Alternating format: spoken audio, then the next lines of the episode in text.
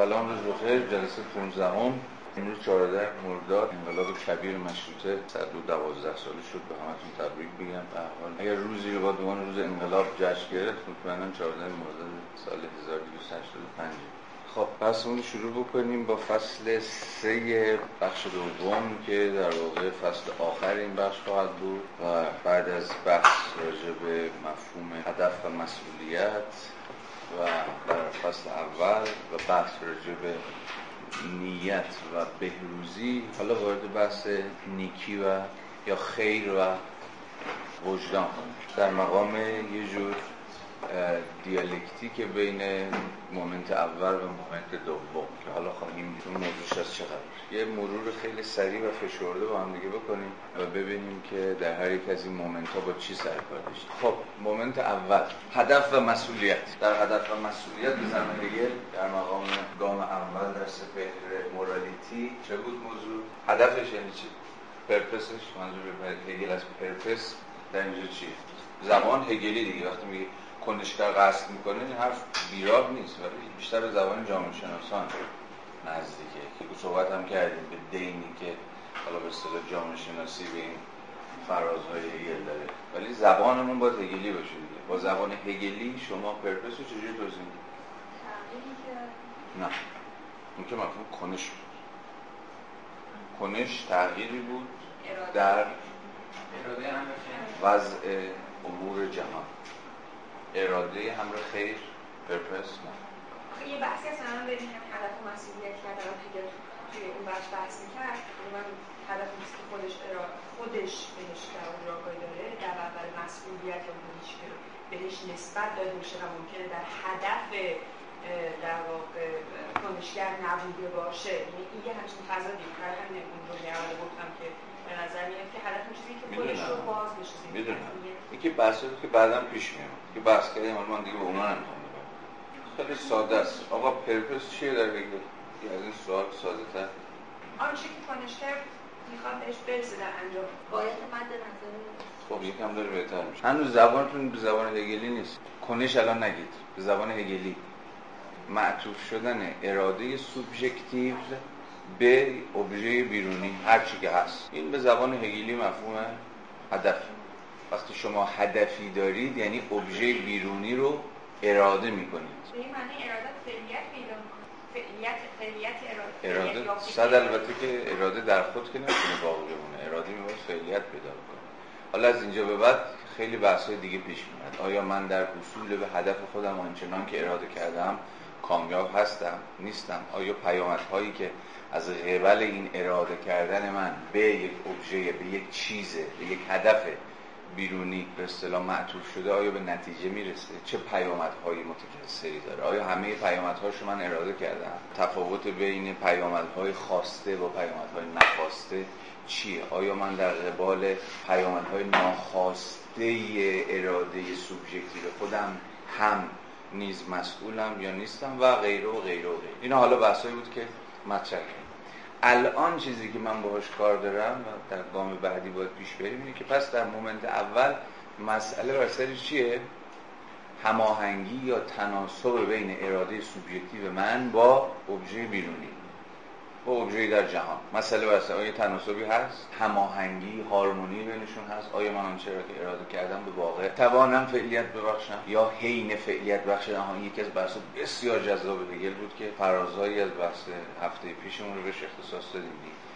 اراده من وقتی می‌خواد actualize بشه در جهان آیا دقیقا آنچنان که من اراده کردم actualize میشه یا به واسطه اینکه با ترکیبی از نیروهای حاضر در جهان در واقع ممزوج میشه و ترکیب میشه هر آینه به چیز دیگری بدل خواهد شد؟ چون این خیلی مسئله مهمی بود یکی از بحثایی که خود هگل هم خیلی بهش نمی‌پردازه ولی به نظرم فوق مهمه. وقتی اراده من می‌خواد actualize بشه فقط اراده من نیست که actualize میشه که. در واقع این اراده با نیروهایی که در اون وضعیت دارن عمل می‌کنن ترکیب میشه.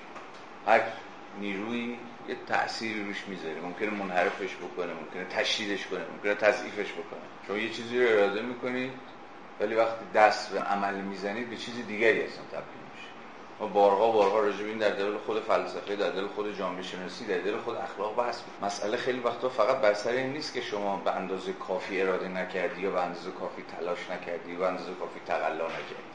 شرط تحقق اراده که درون یک وضعیت واقعی انزمامی و بالفعل بوده کفاف این رو نمی‌داده که اراده شما آنچنان که به واقع اراده کرده خودش رو بتونه اکچوالایز کنه یا بتونه محقق دیگه جامعه شناسی همش همینه دیگه.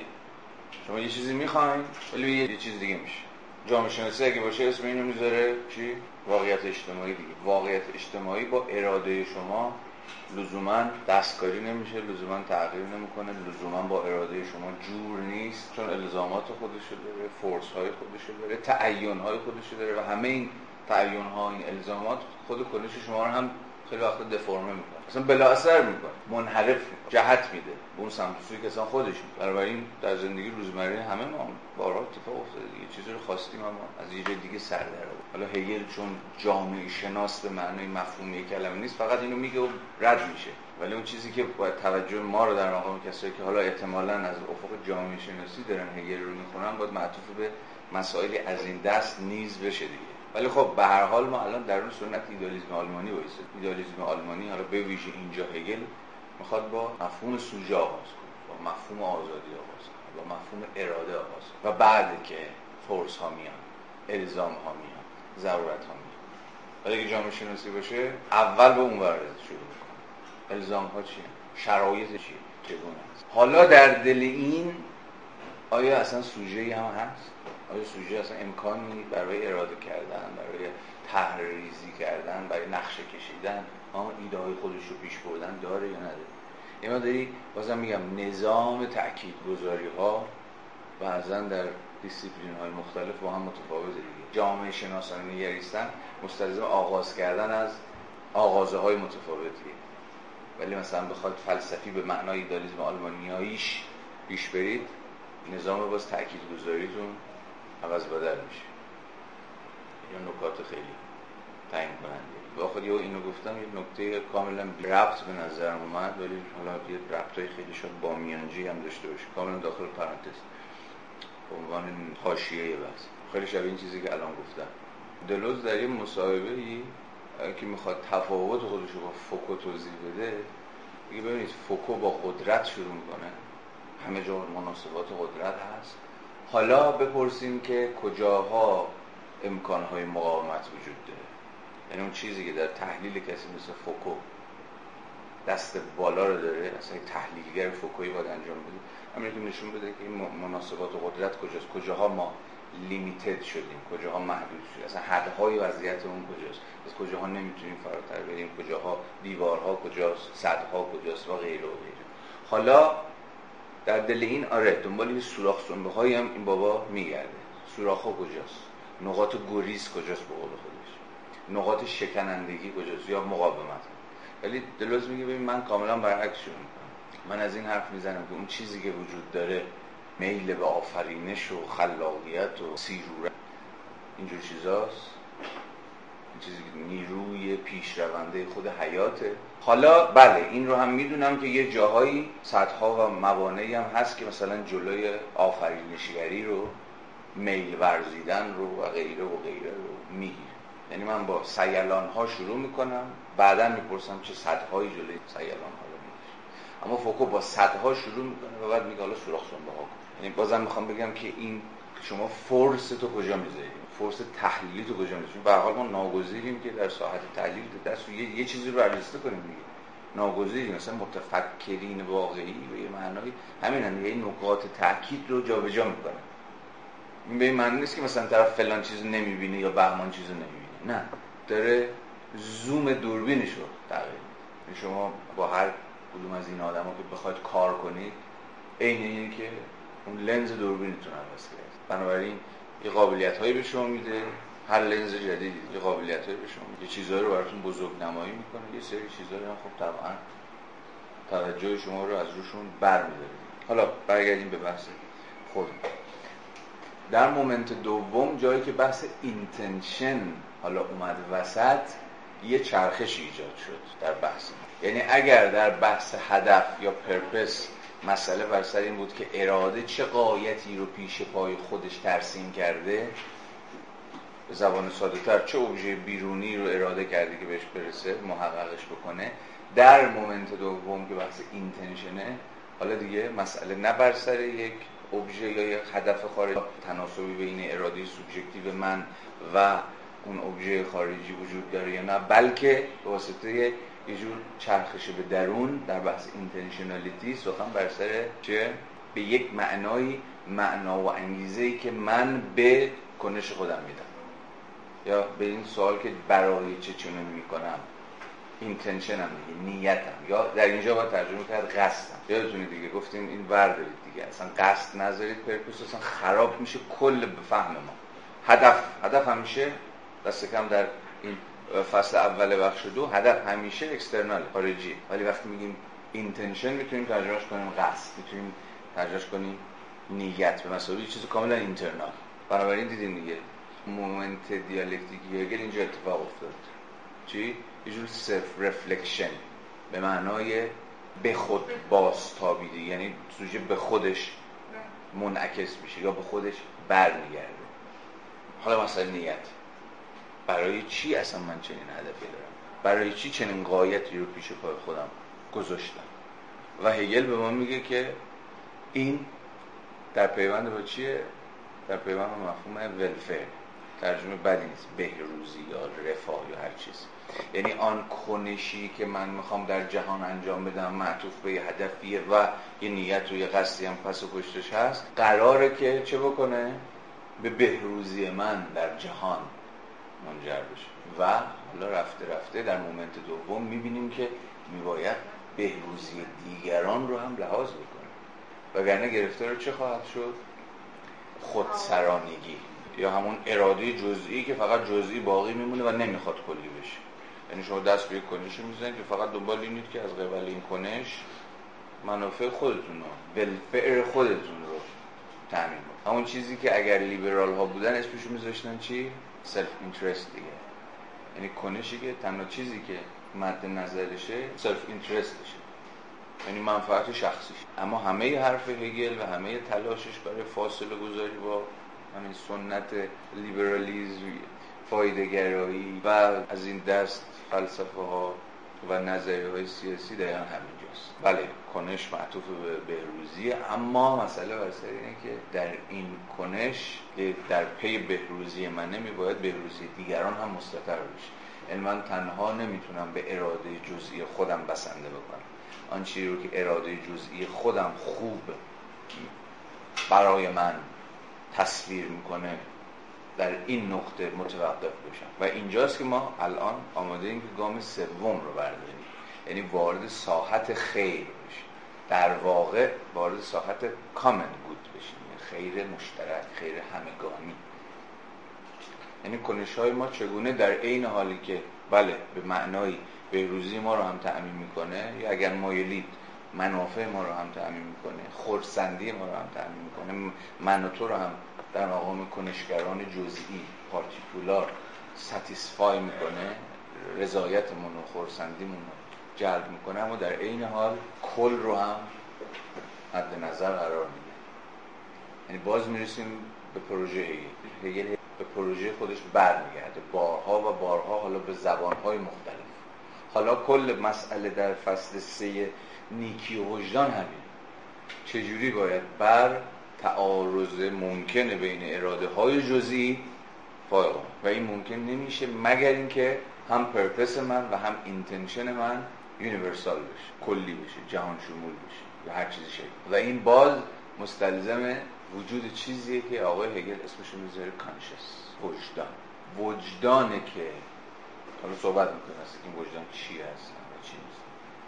به میانجی وجدانه که من کنش های جزئی خودم رو که انجام میدم در این حال منافع یا بهروزی دیگران هم درش مستطر هست. لحاظ می‌کنم نادیده نمی‌گیرم. جوری همه ما باز با این چیز مواجه هستیم دیگه. همون فرم چیز کانتی دیگه دست عمل می‌زنی همزمان باید بتونی این انتظار و این توقع رو داشته باشی که این کنش تبدیل به یک کنش عام و کنش فراگیر بشه. یعنی همگان چنین رفتار کنن که تو رفتار یعنی تبدیل میشه به قاعده کلی. و اینجاست که اصلا وجدان اخلاقی شکل می‌گیره. به وجدان اخلاقی که امر عامیه و امر فردی نیست و قراره که فردی نباشه یعنی هر کس وجدان خودش نداشته باشه به معنای وجدانی مستقل از وجدان جمعی باز اینجا می‌تونید رگه های جامعه شناسی کلاسیک رو ببینید. یا مثلا به ویژه نزدیکی مثلا کیمی یه جورایی همینه. یه روح مشترکی است که قوام دهنده خود جامعه است دیگه. افراد رو از اینکه به سوژه های شهروندان معارض هم تبدیل بشن باز بله هر فرد باید دنبال زندگی خودش باشه. ولی خب چیکار بکنیم اگه اینا با هم برخورد بکنن؟ ما همون پرابلم همیشه دیدیم که دیدیم هی ما بهش بارها بارها باز میگه و وجدان در واقع همون روح جمعیه روح جمعی اخلاق. زندگی روزمره خودمونم به یاد بیارید. حتی در زبان روزمره هم وقتی از این حرف می‌زنه که وجدان خودت رجوع کن منظورمون چیه؟ میگه آقا طرف اگه وجدان خودش رجوع بکنه مثلا می‌فهمه چیکار باید بکنه. یا می‌فهمه که کاری که کرده کار درستی بوده کار غلطی بوده. چون فرض اینه که وجدان فهم مشترکی از کنش های ما داره. یا قواعدی که وجدان ما رو دارن می‌سازن در مقام قاضی ذهن قواعد مشترک و عامیه و میشه به اون ارجاع داد. می‌کنیم این کار دیگه. و دقیقا همین فهم طبیعی و روزمره که ما از وجدان داریم در مقام قواعد مشترک کنش اخلاقی در صورتبندی هگل هم ایزن هست. ولی خب با طبعا ترمینولوژی تدقیق شده فلسفی. حالا بریم سراغ خود متن ببینیم که هگل چی میگه. بند 129 حتما. اما باز باید اینجا دقیق باشه از تفاوت های میان چیا باید صحبت بکنیم؟ تفاوت میان خود ضرورت ضرورتی که در قلم رو مورالیتی تو داری با ضرورتی که در قلم رو مثلا زیکلیشکایت زندگی اخ... قانون متفاوت. با ضرورتی که در طبیعت داری متفاوت. اینا هر ستاش ضرورته.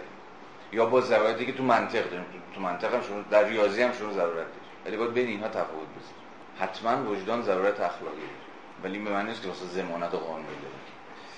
نیکی یا خیر ایده است. در مقام یگانگی مفهوم اراده با اراده جزئی که در آن حق انتظایی بهروزی سوبژکتیویته دانایی و احتمالی بودن یا همون کانتینجنسی وجود بیرونی همگی در مقام خودبسنده برای خود در آن یعنی در رون خیر یا در رون نیکی منحل میشه اما در این حال جوهر آنها در آن باقی می خیر یا نیکی آزادی فعلیت یافته است. قایت مطلق و نهایی جهان. فشرده و باز به روش خودش لب لبا و حرفش رو هگل اینجا داره می‌زنه. مقصوده رو هم بخونیم. هر مرحله ای یا هر مومنتی در واقع ایده است. اما مراحل نخستیتر آن را به شکلی انتظایی در بر می‌گیرد با این بس که کاملا آشناییم. ایده اول انتظایی اول توهی خام نپخته است. رفته رفته میپذیره رفته رفته عمل میاد رفته رفته انزمامی میشه متعین میشه. یا رفته رفته با مفهوم خودش یکی میشه. مثلا اینجا داره مثال می‌زنه. میگه به مرحله اول هم هم حق انتظایی یعنی مالکیت. یعنی اولین مواجهه سوژه با جهان دیگه. اولین مواجهه که سوژه با جهان در فلسفه عملی هگل داره مالکیت. این نسبت مالکانه که من با اوجه های جهان خارج برقرار می‌کنم که می‌تونم بگم از آن من. و به واسطه این اصلا بگم من. هگل میگه ببین حتی این مرحله هم خودش ایده است. ایده به مسابقه اون وحدت نهایی بین مفهوم و وجود خارجی و وجود انزمامی اما صورت خیلی ابتدایی شده یا ایده است در انتظایی ترین و ابتدایی ترین صورت خود. مثلا حتی من در مقام شخصیت هم ایده است. یعنی باز اولین مرحله دیگه. آی و پرسونالیتی و اون توضیح دادیم که چجوری آی شکل می‌گیره و چجوری پرسونالیتی شکل می‌گیره. چه پیوندهایی با خود مسئله مالکیت و قرارداد و جرم و اینجور چیزا داره. مثلا حتی من در مقام شخصیت هم ایده است. اما به انتظایی ترین شکل خود. انزمامی ترین شکل من چیه در فلسفه سیاسیه که من کاملا دیگه انزمامیه کاملا پخته است کاملا واقعی کاملا در جهان شهروند. شهروند هم منه دیگه. صورتی از آینسه من بودگی. اما متعین ترین هم کلیه همگان شهروندند و هم متعینه. یعنی اما زیاد نباید برد که حتی در هگل هم باز شما استثناءای چند دارید. به زبان بیزبانی با چراغ خاموش از شهروند بودن بیرون میافتن دیگه. خواهیم دید البته. ربلز ارزور اوگاش یا فقرا یا توحیدستان حالا بهش می‌رسیم و اگه ببریمش تو فلسفه تاریخ روی اونایی که اصلا بیرون از مسیر تاریخ هم. یعنی اصلا مشارکتی در قلم روی چیز نکرد. در شدن تاریخ نکرد. واجد حق بودن ربطی نداره. طرف اهل فکر هست اهل فکر نیست. مالکیت کاملا توضیح کسایی می‌تونن رأی بدن و در حق حیات حق رأی دارن و در حیات سیاسی می‌تونن مشارکت بکنن و شهروند شناخته بشن که حداقل مالک هیچ چیز باشه. بله. کسی که به تمامی مالک هیچ چیز نیست نمی‌تونه شهروند کانت هم نیستش چی؟ چی؟ بحث مالکیت و رأی دادن؟ چرا؟ ولی خب من که یعنی یه مقدار اون دور زمانه می‌خوام دفاع بکنم از یه مثلا می‌خوام توجیه بکنم میگم که انگار روح زمانه اون دوره انگار بله آره رو به زمانه که ایراد داشت مثلا زنان مثلا همه همه فلاسفه اون عصر در قبال زنان چه زندگی خود کانت. حالا باز هگل در قبال زنان ده ها قدم از مثلا کسی مثل کانت تازه جلوتره. حالا بگذاریم. نکته اینه که در ایدالیزم آلمانی شما با یک اصل طلایی سر و کار دارید یعنی همگان شهروندند اما به شکل تاریخی و انزمامی هنوز گستره شهروندی چترش همگان رو در بر نگرفته. یعنی در این دیویست اندی سال که مثلا از سنت ایدالیسم آلمانی میگذره بنا به هزار یک تجربه تاریخی که ما از سر گذروندیم گستره انزمامی شهروند بودن گام به گام افزایش پیدا کرده و گسترده شده دیگه. پس دچار این خطا نباید شد داوری هگل کلیه ولی دقیقا به دلیل محدودیت های و به دلیل تاریخمندی خود وضعیت خود این آدم هم خیلی رو نمی‌تونه وارد گستره شهر یا همون پلیس بکنه. ولی میفتم بیرون. خواهیم دید. خیلی سریع. خیلی سریع در بخش سوم این رو خواهیم دید. ولی حالا باز داخل پرانتز دفاعی که میشه از هگل کرد اینه که خب خود هگل از این دفاع می‌کنه همگان باید مال این تفاوتش با فلسفه بورژوایی یا لیبرالی یا هر چیزی. خب یه دی هست یه دی نیستن دیگه. این چیز طبیعیه. این نابرابری در مالکیت نابرابری کیفی نه نابرابری کمی. در مالکیت مثلا اختیار یه دی فروشنده نیروی کارن یه دی هم کارفرمان دیگه. خب این اصلا اساس تمدن بورژوایی. اما خب حواستون باید باشه دیگه هگل از اینکه همگان در خور و شایسته اینن که مالک چیزی در جهان باشن داره دفاع می‌کنه. یعنی گستره مالکیت رو نمی‌خواد محدود کنه اتفاقا می‌خواد گستر گسترش بده. این این این خیلی نکته مهمیه. درسته شرط یه جور شهروند بودن به معنای مداخله و مشارکت در حیات سیاسی وابسته می‌کنه به مالکیت.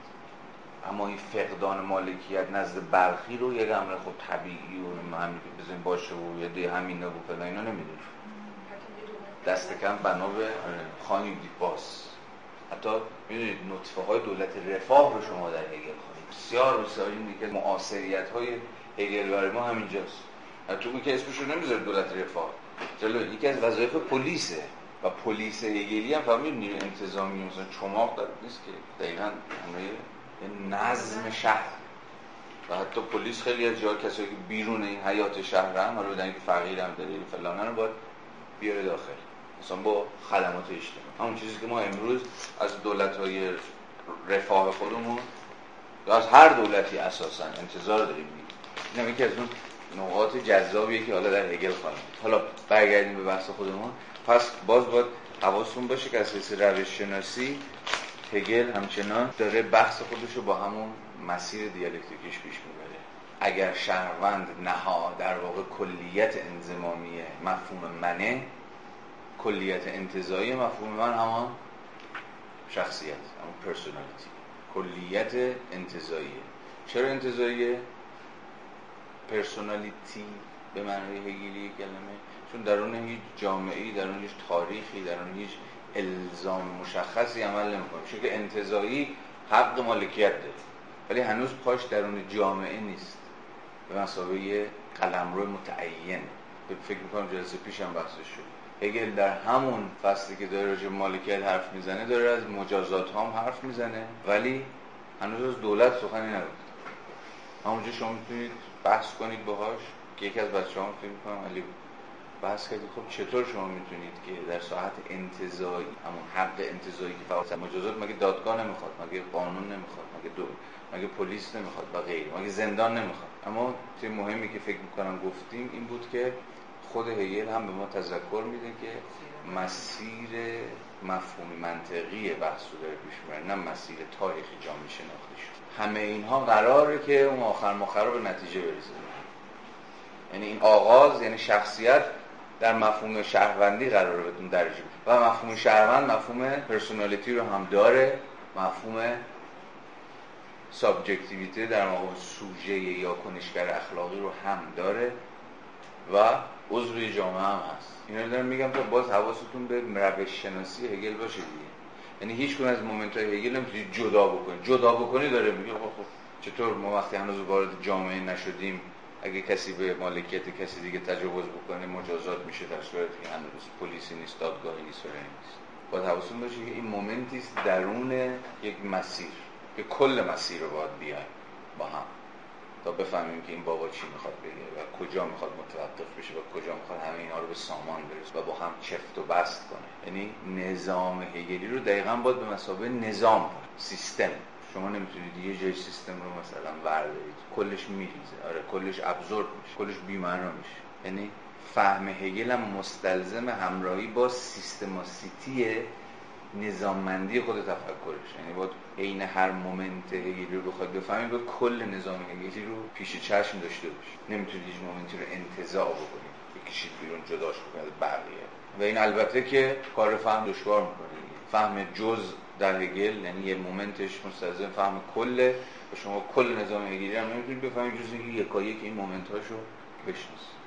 یعنی در فهم هگل هم شما باید با نظام و با روش شناسی هگلی پیش بیاید. پس بنابراین نیکی ایده است که تعین بیشتری یافته است. یگانگی یا این همانی مفهوم اراده و اراده جزئی است. نیکی به حق انتظایی تعلق ندارد اما محتوای کامل دارد که معنای آن حق و بهروزی را فرا می‌گیرد. با این وصف نیکی چیست؟ یا خیر؟ در خیر چه اتفاقی می معناش چی؟ اون هدفه با نیته اون هدفه وقتی که در مقام مفهوم اراده با نیت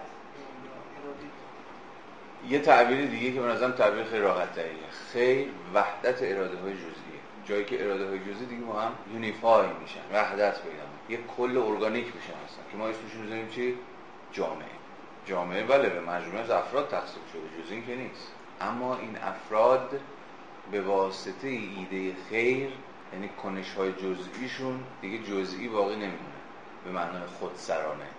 به معنای کانتینجنت هر کی هر چی رو اراده بکنه مستقل از اینکه این ارادهش واقعا نتیجهش چیه؟ با اراده های دیگران چه تعارضی پیدا می‌کنه و غیره. بنابراین در خیر اراده جزئی قرار با هم وحدت پیدا و در نهایت آن چیزی که حاصل میشه به واسطه اراده خیر چیزی نیست جز بهروزی همگان. کامن ولفر اراده خیر رو بعد نه به معنایی که ما الان می‌فهمیم. که دولت مثلا فرض کن از خلال پروپاگاندای خودش از خلال نظام آموزشی خودش ای می‌خواد خیر خودش رو یا اون چیزی که خیر می‌دونه رو حقونه بکنه همه یه کاری که هگل داره می‌کنه نشون میده که چجوری خیر نه از بالا یعنی به واسطه القاهات دولت بلکه به واسطه سیر ایمننت در اون ماندگار خودشی که می‌خواد شکوفا بشه. و شهروندان می‌دونی دیگه پروژه هگل تلاشی برای اینکه اصلا تو به این سوال نرسی. می‌بینید در اون جامعه که هگل داره بهش فکر می‌کنه اصلا تعارضی نیست اصلا. همه افراد با هم بر سر یه خیر مشترک. چیزی که امروز اگه باشه احتمالا یه دی دوستان اسمش بذارم منافع ملی با هم به اجماع رسیدن. اگه کسی این وسط پا شد گفت نه خیر من می‌خوام یه جور دیگه زندگی کنم یه جور دیگه فکر می‌کنم یه جور دیگه می‌خوام باشم. به زعم هگل این در واقع همون تجاوز به یه معنای تعدی به قلمرو خیر کلی که بله قلمرو تحققش میشه دولت. به حال باید باشه دیگه. هگل آنجایی که پای تعارض فرد با دولت میاد وسط و اینن جانب دولت رو می‌گیره. اصلا شک این اصلا اینو به عنوان یه شعار هفته بنویسید رو مد نظرتون باشه. هگل هیچ وقت جانبدار آزادی فردی منهای تعلق این آزادی فردی. به قلم روی کلی تر جامعه و دولت و روح جمعی و این چیزا نیست. برای همین هم هست که مثلا لیبرال هایی مثل از پوپر تا آیزر برلین هگل رو به رغم اینکه هی آزادی آزادی می‌کنه در نهایت دشمن آزادی می‌کنه. مثلا کتاب برلین که به فارسی هم ترجمه شده دیگه. دشمنان آزادی که برلین درش رو شش نفر بحث می‌کنه. همین هگل و فیشته و روسو و هلوسیوس و یه بابای دیگه یادم نیست. نشون میده که اینا به چه معنا دشمنان آزادی. ولی هگل زیاد از آزادی حرف می‌زنه ولی در نهایت این آزادی با آزادی لیبرالی از اساس متفاوته. چون یادتونه دیگه هگل می‌خواد آزادی رو فقط به آزادی سلبی محدود نکنه می‌خواد ایجابیش هم بکنه. برای لیبرال ها آزادی فقط یک معنا داره. آزادی سلبی یعنی سلطه نباشه. یعنی نفی هر شکلی از سلطه و هر آن چیزی که من رو در مقام یک فرد محدود می‌کنه. یعنی دست رد زدن و نه گفتن به قدرت به معنای عامه ولی اگر میگه okay این قبول این هست اما بلکه باید مثبت هم بود. خیلی خوب. ولی در این حال خودمون رو با چی باید هماهنگ کنیم؟ مثلا فقط نه گفتن به چیزی نیست آری گفتن یه چیز هم هست. حالا اگر میگه من به شما میگم ما باید خودمون با چی هماهنگ کنیم؟ با یک دولتی که فلان و فلان. یعنی آزادی positive همراه شدن با آری گفتن به یه تعین مشخصی دیگه یعنی اگر آزادی سلبی می‌خواست به هر شکلی از ما محدودیت زدایی بکنه آزادی ایجابی پذیرش محدودیتی. درسته؟ یادتون هست فرد فقط نمی‌تونه unlimited باشه. این آقای هگل میگه که اسمش تخریبگری اسمش نفی انتظاری من همه چیز رو نفی می‌کنم چون می‌خوام آزاد باشم. اما خب یه چیزی هم باید هم بدی بالاخره. باید یه جایی خودتو محدود کنی. یه جایی باید همراه باشیم با یک نظم مدنی. اون اسمش میشه دولت. بنابراین به شدت یه راهش جداست از سنت لیبرال می‌بینید هی داره گفتگو می‌کنه با سنت لیبرال متوجه دیگه. گفتگوی همدلانه داره می‌کنه اما مدام هم خودش رو جدا می‌کنه و حرف خودش رو می‌زنه. ای زن همینجا. این تردید نکنید که اگه پای اون تعارض پیش بیاد بگل کجا میست خب بند 130 در درون این ایده بهروزی هیچ اعتباری برای خود در مقام وجود فرد و اراده جزئی ندارد. این از اون بندهایی که هگل به شدت سریح میشه. در درون ایده خیر دیگه جایی برای فرد وجود نداره. یعنی چی؟ من دوست دارم اینجوری من خوشم میاد که بهمان. در خیر دیگه جایی برای این ارزندام ها نیستش. خیر کلیه و در واقع تو باید خود کلی رو اراده کنی. چیزی رو اراده کنی که همگان اون رو خوب می‌دونن همگان اون رو خیر می‌دونن. یا به تعبیر دقیقتر عقل کلی ما اون رو موجه مشروع و درست تشخیص میده. و اراده جزئی. تو نمی‌تونی من نمی‌خوام. اگر میگه تو غلط می‌کنی چون عقل حکمش الزام آوره. یه پیش دستی کنید صفحه 167 خط 78 حق به رسمیت نشناختن هر چیزی که من آن را عقلانی نمی‌دانم والاترین حق سوژه است. خب این از اون جمله خوبه یعنی من آنچه را که فکر می‌کنم عقلانی نیست در مقام سوژه می‌تونم رد کنم. این بازی که از اون گفتم مومنت های ضعیفیه که هگل از ایشون مقاومت هم حرف می‌زنه دیگه. این سوژه می‌تونه مقاومت کنه در برابر اون چیزی که می‌کنه ضد عقله اما مسئله فقط این نیست. اما به دلیل تعیین کنندگی آن این حق در عین حال سوری است. از سوی دیگر حق امر به عقلانی در مقام امر ابژکتیو نسبت به سوژه قطعا ثابت است یا بلا تردید است یا هر چیز یعنی امر عقلانی هم مثلا امر ابژکتیو که اون بیرون و مستقل است اون هم حق اینو داره که به سوژه حکم بده بگه چنین باشه و چنان باشه. اینجا حق داری حرف بزنی اینجا حق نداری حرف بزنی اینجا حق داری اینو بخوای اینجا حق نداری اینو بخوای. یعنی مثلا فقط نیست که جایی که دونه می‌تونه مقاومت کنه. بلکه آن جایی که با امر عقلانی مواجه میشه باید خفه خون بگی. یعنی اون سوش هم هست. با تن بده. یعنی عقل همینجوری چیز گوگلی خوشگل اونجا نیستش که اگه دوست داشتید مثلا البته اینکه این همه زورشو داره می‌زنه میگه خشونت نباشه دیگه. خودمون بیایم با هم دیگه قبول کنیم که اینجوریه. خود سوژه باید تن بده. که دیگه چیزی نباشه. چوب و چماقی لازم نشه. حالا می‌رسیم. بله بله بله. همه تلاش همینه. اما خب زد و بیلونگی درست کار نکرد و شما فردی بودی که فکر می‌کردی که و خود داستان که هگل یه جوری همه امتیازات میده به دولت دیگه. چون قلم روی خود عقلانیت دولته. به زبان ساده تر آنچه که دولت می‌گوید اون دولتی که هگل فکر می‌کنه یعنی دولت مثالین او دولت ایدئال او ایدئال نه آنچه که باید باشه. اونه که فرمانش حرفش تحقق اصلا عقلانیت. فرد به حکم فرد بودنش همیشه دنبال علاقه شخصیش میگرده. دیگه ببین یه جوری این بنا رو داره می‌سازه که شما گیر میفتید اگه فردی اومد و یه حرف خاص خودش زد فردیت ما گرفتار انگیزه های شخصی هوا و حوث تمایلات ولی دولت قلم روه حالا اون از فرد حرف حالا فردی که ما می‌تونیم دست بالا می‌تونیم گروه هم باشه می‌تونیم حزب هم باشه. ولی خب اونم می‌بینید حزب اصلا ماهیتش چیه؟ علاقه سیاسی خودش رو دنبال بکنه و ممکن حاضر باشه کشور رو هم بفروشه به پای علایق شخصی خودش. ولی اون چیزی که نماد کلیت دولته.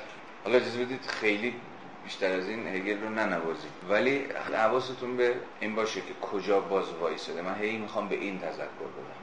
وقتی داره با قاطعیت میگه بهروزی فرد هیچ اعتباری درون قلم رو نیکی ندارد این حرف از کجا داره می‌زنه چرا فرد هیچ اعتباری اراده جزیش هیچ اعتباری راجع مفهوم مردم هم که بارها با هم صحبت کردیم.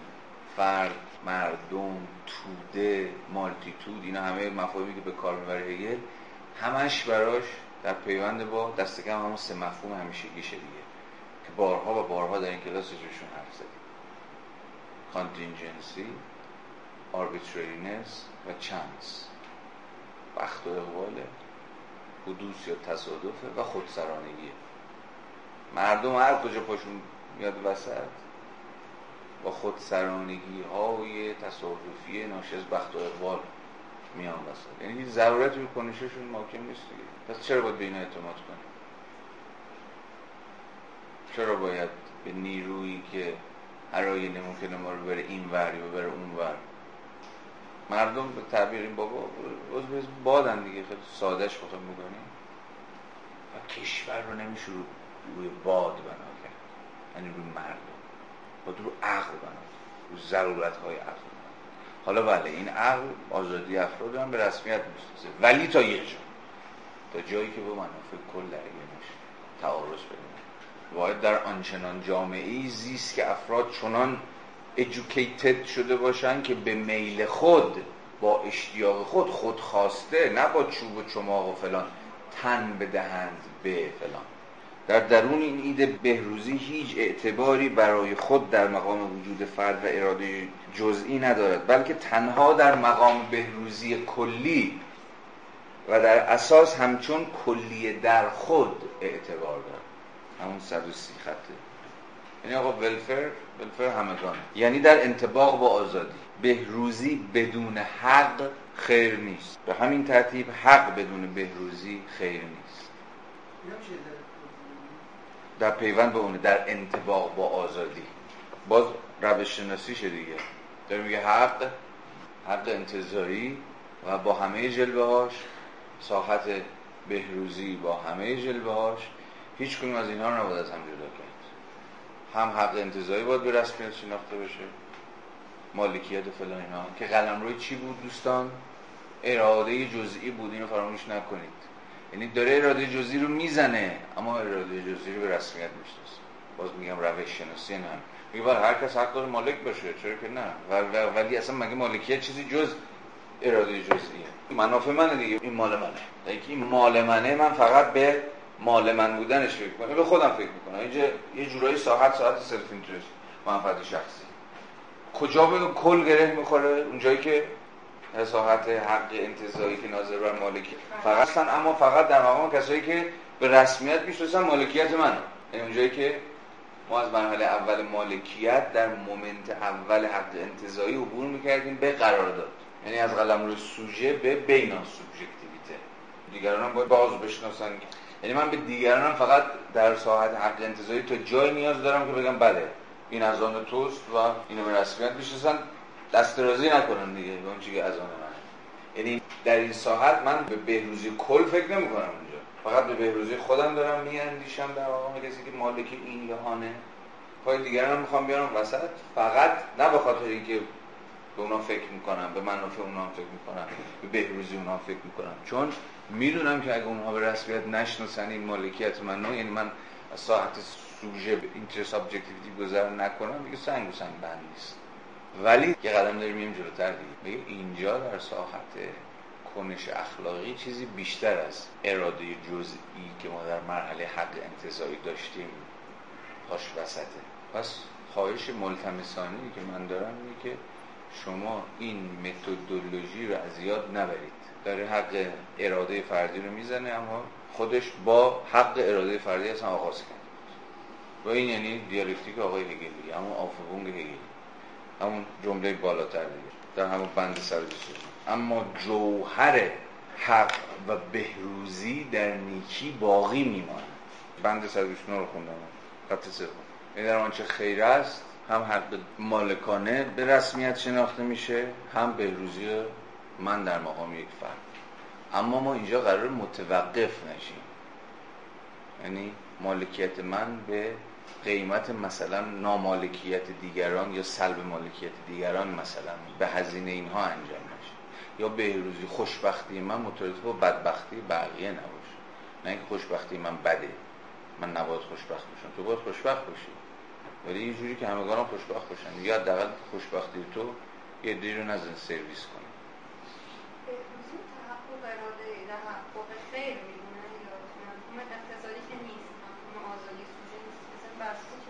چرا چرا؟ همه اینها رو در بر وقتی میگه ولفر بهروزی یا رفاه همه هم معنی اقتصادیش هست هم معنی معیشتیش هست هم معنی اجتماعیش هست. پایان کنشی که من در جهان انجام میدم معطوف بهروزی من با هر معنایی که تو اصلا از بهروزی. اصلا بذارش خوشبختی است خیلی اتفاق عجیب غریبی نمیفته همه اینها رو مد نظرش هست. ولی باز باید بدونیم چرا پایه به بهروزی رو می‌کشه. واسه چی کار می‌خواد باش بکنه؟ خب پیش بریم. این جمله طلایی که من باید میخوندم تا همین حرفا. بهروزی بدون حق نیکی نیست. به همین ترتیب حق بدون بهروزی نیکی نیست. نتیجه اجرای عدالت نباید نابودی جهان باشه. یعنی چی؟ اصلا چرا یهو بعد این فرازها این جمله از کجا به کی داره کنایه می‌زنه؟ به کانت. چون با میبین چه شده به کار اخلاقی انجام بده چی شد شد. اصلا تو چیز خب معنی حرف چه؟ چرا میگه اجرای عدالت نباید به نابودی جهان می انجام یعنی چی؟ میگه عدالت رو اگر انجام میده یعنی به وظیفه عدالت در مقام یک وظیفه نباید بزن جهان سرویس کنه پس اخلاق مسئولیت رو تایید می‌کنه یه تعبیری اگر به زبان تو سخن بگیم حرفش اینه که ببین به اسم عدالت چون میگه بازم باید همه دلالت های داستان رو دید حالا ما که این حرف رو خیلی بهتر می‌تونیم بفهمیم. ما در این زمانه با اتفاقهایی که برای عدالت افتاد و فهمی که اصلا از عدالت وجود داشت. یا آقا به اسم عدالت شما مثلا زدی یه آزادی رو سرکوب کردی. این تعارض سنتی و تاریخی که بین عدالت و آزادی هست دیگه. هم تو مارکسیسم هست هم تو لیبرالیسم هست. خلاص آقا عدالت اولویت داری آزادی اولویت داری. اگه شرط تحقق عدالت این بود که شما آزادی رو محدود کنی چی؟ شرط اجرای عدالت این بود که شما یه دولت مثلا قدر قدرتی که اون بالا وایسه و منابع رو از دست این اون بگیره و بعد به شکل ظاهرا برابرانه بین همگان باز تولید کنه چی؟ اینجا در واقع تعارض بین به یه زبان شبه وبری اینجا تعارض ارزش هاست. اگه همه تلاشش اینه که اینجا از این تعارض ارزش ها فراتر بیاد دیگه. یعنی اجرای عدالت با تحقق آزادی یا همون حق فردی منافاتی نداره. یا نباید منافاتی داشته باشه. حالا این چیز رو بخونید جالبه. صفحه 466 پی نوشته آلن بوده به نسخه انگلیسی. باشد که عدالت اجرا شود حتی اگر جهان نابود گردد. سخنی است منصوب به فردیناند اول امپراتور مقدس روم. البته امپراتور روم مقدس. امپراتور مقدس روم که کانت این سخن را ضمن پذیرش آن نقل کرده است. به این سخن مشهور کانت هم باید توجه کرد. در صورتی که عدالت نابود شود دیگر زنده ماندن آدمیان در زمین ارزش نخواهد داشت. حتی در صورتی که قرار باشد. حالا تا آخر. یعنی کانت این ماجرای اجرای عدالت رو اونقدر مطلقش می‌کنه که به پاش میشه خیلی چیزا رو قربانی کرد. حتی خود جهان. ولی هگل بازم بنا به مش آشتی جویانش آشتی میان تضادها منظورم می‌خواد اینها رو با هم وفق بده.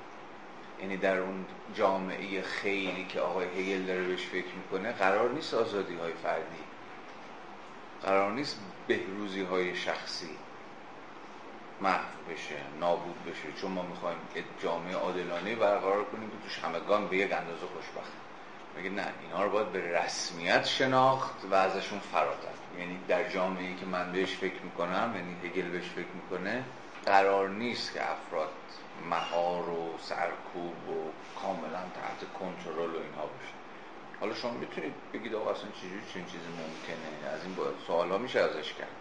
ولی دست کم فهم خود هیل از الگوی سیاسی که داشت به دست می‌داد مثلا برخلاف دعاوی کسانی مثل پوپر اصلا یه توتالیتاریزم نبود که درش فرد به پای دولت قربانی بشه. اون می‌خواست تعارض این رو برداره. البته نمی‌تونست به این فکر کنه که اگه این تعارض ایجاد شد جانب فرد رو بگیره. حرف ولی این مترادف با این نیست که هگل توتالیتاریانه. نظریه پرداز دولت مطلق است. هرگز. اصلا همه تلاش هگل در این کتاب اینه که با محافظه کارا و سنت چیزایی طرفداران دولت مطلقه و این عقب افتاده های آلمانی و اینا مرزبندی اکید کنه. یادتونه از جلسه اما اول گفتم این کتاب هگل باید این بیتوین بخونید. یعنی دقیقا این کتاب در میانه. در میان سنت ها هی داره رفت آمد. نه می‌خواد باج به محافظه کاری بده که میگه آقا دولت و دیگر هیچ. همه باید به پای دولت قربانی بشن. فردی وجود نداره. اصلا آزادی سوبژکتیو چیه؟ اصلا مالکیت چیه؟ فرد چه پخیه که مالکیت داشته باشه؟ مالکیت از آن دولته. باید از آن حاکمه و غیره و غیره و از اون طرف با سنت لیبرالی که خب از اون طرف به زمان هگل قش می‌کنه. مثلا هگل رو نه لزوما به اتکای تجربه تاریخی مثلا قرن بیستم حتی درون خود منظومش هم می‌شود دخل ولی منظور من اینه که درون این ژارگون لیبرالی نباید افتاد. که هگل طرفدار دولت مطلقه است و طرفدار توتالیتاریسم اصلا از این بازی ها. با پروژه رو چیز کنید یعنی اینا اینا به در شارمان می‌خوره. اینا به درد همین محکوم کردن و یه وصلی بچسبونی مثلا پوپر وقتی کتاب جامعه باز و دشمنانه رو می نوشت فکر می‌کرد داره با فاشیسم می از این راه که نشون بده خواستگاه های تفکر فاشیستی کنید افلاتون هگل و مارکس. ولی خب کسی بهش نگو بگید قربونت یه جای دیگه باید دنبالش بگردی اگه دنبال خواستگاه تفکر فاشیستی هستی تو هگل فاشیزم پیدا نمی‌کنی. بله دولت اقتدارگر رو دقیق باشید دیگه. توتالیتاریانیزم با اوتوریتاریانیزم متفاوته. جمهوری اسلامی توتالیتر نیست. که شما خوشتون بیاد شما بدتون بیاد. اقتدارگر است. توتالیتریان بود اصلا ما اینجا نمی‌تونیم بشینیم. توتالیتریان بود اصلا گفتن اینکه جمهوری اسلامی توتالیتر هست یا نیست غیر ممکن می‌شد. اقتدارگراست حالا میشه راجع اقتدارگرایی مفصل بحث هم می‌کنه فرق دولت فاشیستش دیگه است. رگه های فاشیستی می‌شود نشون دادش گرایش های فاشیستی. ولی در مقام یک کل فاشیستی نیست. این مفاهیم با دقیق بود همینجوری. آره می‌خواد فوش بدی که خب بده فاشیستیه توتالیتریستیه ولی ما در مقام کسایی که با حدی از ساینس سر کار داریم همینجوری یرخی مفاهیم رو خرج بکنیم مفاهیم بریزیم. با دقیق بود. هگل این کتاب شیش رفتی به توتالیتریانیسم نداره. اصلا در این شما تردید نکن. مثلا این آرلت می‌دونست. آرلت هم یه جورایی به سنت لیبرالی نزدیکه یا اصلا یه جورایی لیبراله. حالا لیبرال چند؟ ولی مثلا اون وقتی که تو توتالیتاریسم مینوشت خیلی باهوشتر از پوپر مثلا فکر نمی‌کرد که بره در عناصر فلسفه حق هگل دنبال خواستگاه فاشیسم اجرای عدالت نباید به نابودی ما این بخش رو تموم می‌کنیم چون هگل در بند این این بندها این این هفت تا بند اول برای ما بسیار مهمه و در واقع همه حرفش و همه فهمش از نیکی مفهوم خیر و وجدان همینجا می‌زنه و ما بارمون رو همینجا خواهیم بست.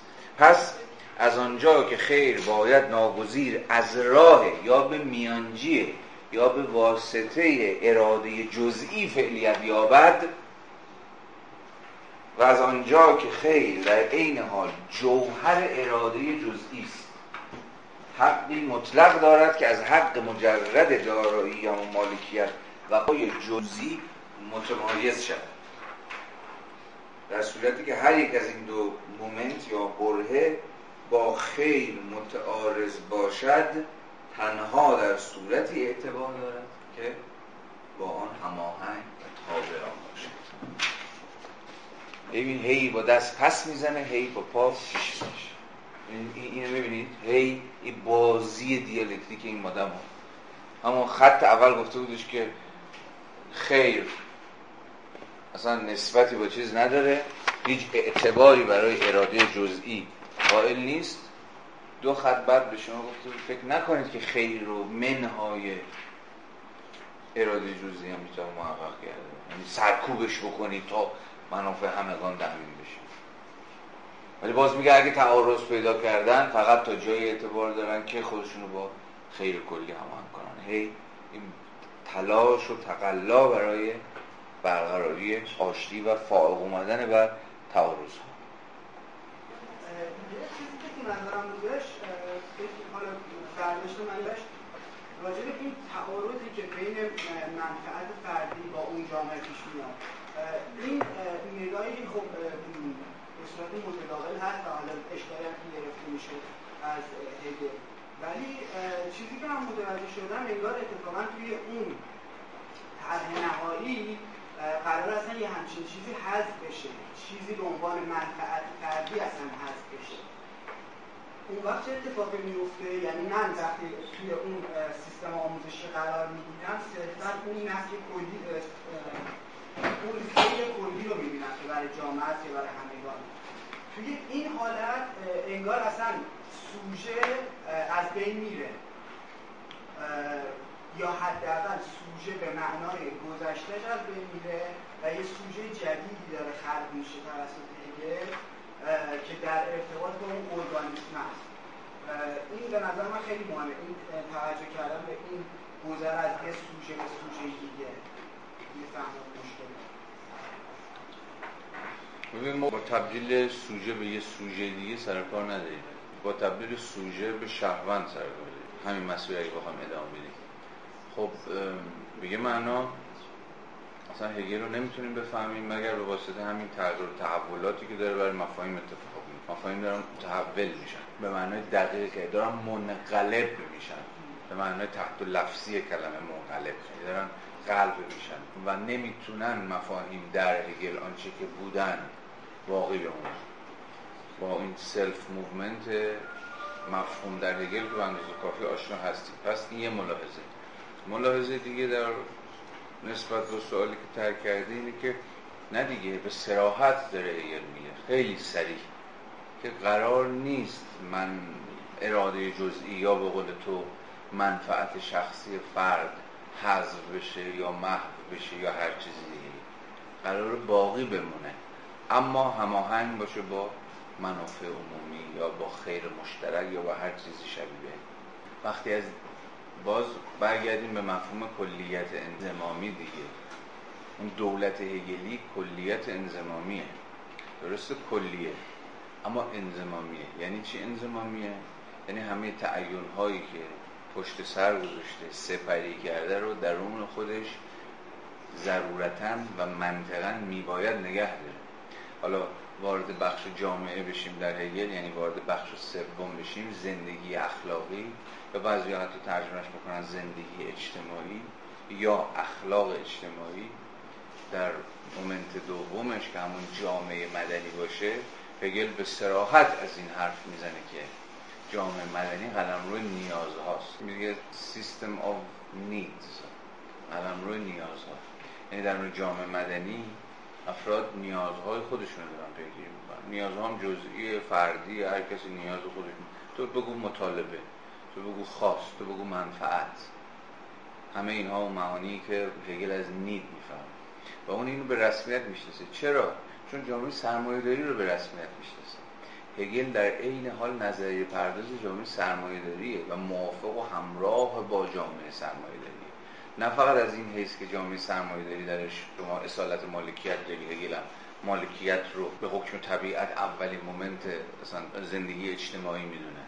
بلکه به این دلیل نیز او موافق و همراهی سرمایه داریه که فکر می‌کنه درون این نظامه که اتفاقا امکان این امکان فراهم شده که افراد بودن دنبال سفرینتس خودشون. چه خوب! باید حواستون باشه یعنی هم زمان و هم پای با هگل زبان ما هم جامعه شناخته تر خواهد شد. وقتی بریم تو بخش سوم هگل نمی‌خواد از جامعه سرمایه داری فراتر بره یا جامعه سرمایه داری رو منقلب بکنه یا هر چیزی شبیه فکر می‌کنه نظام سرمایه داری به گونه مشروع شرایطی رو فراهم کرده که افراد درش ارضا بشن. یعنی که بگردن نیازهای خودشون رو اتفاق کنن. این خوبه. اما او به همون اندازه منتقد جامعه سرمایه داری یا به تعبیری منتقد نابسندگی های این جامعه هم هست. چه چیز بالاترین وجه نابسندگی جامعه سرمایه داری نزد هگل. و نه فقط نزد هگل نزد یه سنت فکری که باز هم من ارجاعتون میدم به سنت جامعه شناسی و مشخصا درسته. افراد باید علاقه شخصشون رو دنبال کنن اما به یه چیز بیشتر از این ما نیاز داریم یه چسب هم این چسب همینجوری خود به خود اتفاق نمیفته خود بگن اون چسبه رو پیدا کنی حالا دورکیم دوست داشت اسمش بذاری نوعی همبستگی. جامعه سرمایه داری که فقط بر وفق پیگیری علاقه شخصی بگرده فاقد همبستگی خواهد تبدیل میشه به یا تجزیه میشه به مجموعی از اتم های در خود فرومانده ای که هر کس دنبال خودسرانگی مطالبات خودش. خیلی روشن این آدم کجا وایساده. حتی همین امروز هم شما موافقین سرمایه داری داری که در این حال می‌خوان سری نواقضش هم رفع رجوع کنن دیگه. مثلا هم لیبرال های چپ تا حدی حالا با ورژن های مختلفی که توشون هست. بنابراین اصلا هگل به دنبال این نیست که در جامعه ای که داره بهش فکر می‌کنه در اون جامعه فرد وجود نداشته باشه. تو سوژه وجود نداشته باشه که زندگی شخصش رو دنبال می‌کنه. ابدا دنبال این نیست. سراحتا همینجا داره بهت میگه هم جلوتر. 131 برای اراده سوبژکتیو نیز نیکی مطلقا بنیادی است. و اراده سوبژکتیو تنها در صورتی ارزش و شرف دارد که بصیرت و نیت آن با نیکی همخانی داشته باشد. در صورتی که نیکی یا خیر در این نقطه هنوز ایده انتظایی خیر باشد اراده سوبژکتیو هنوز در مقام یکسان شدگی و همخانی با آن قرار ندارد.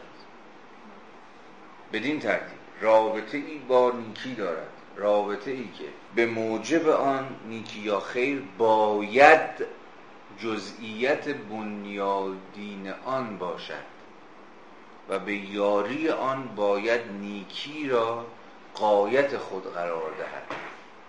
و آن را تحقق بخشد. همان گونه که نیکی به سهم خود تنها ابزاری که برای ورود به فعلیت دارد اراده سوبژکتیو است. افسوده.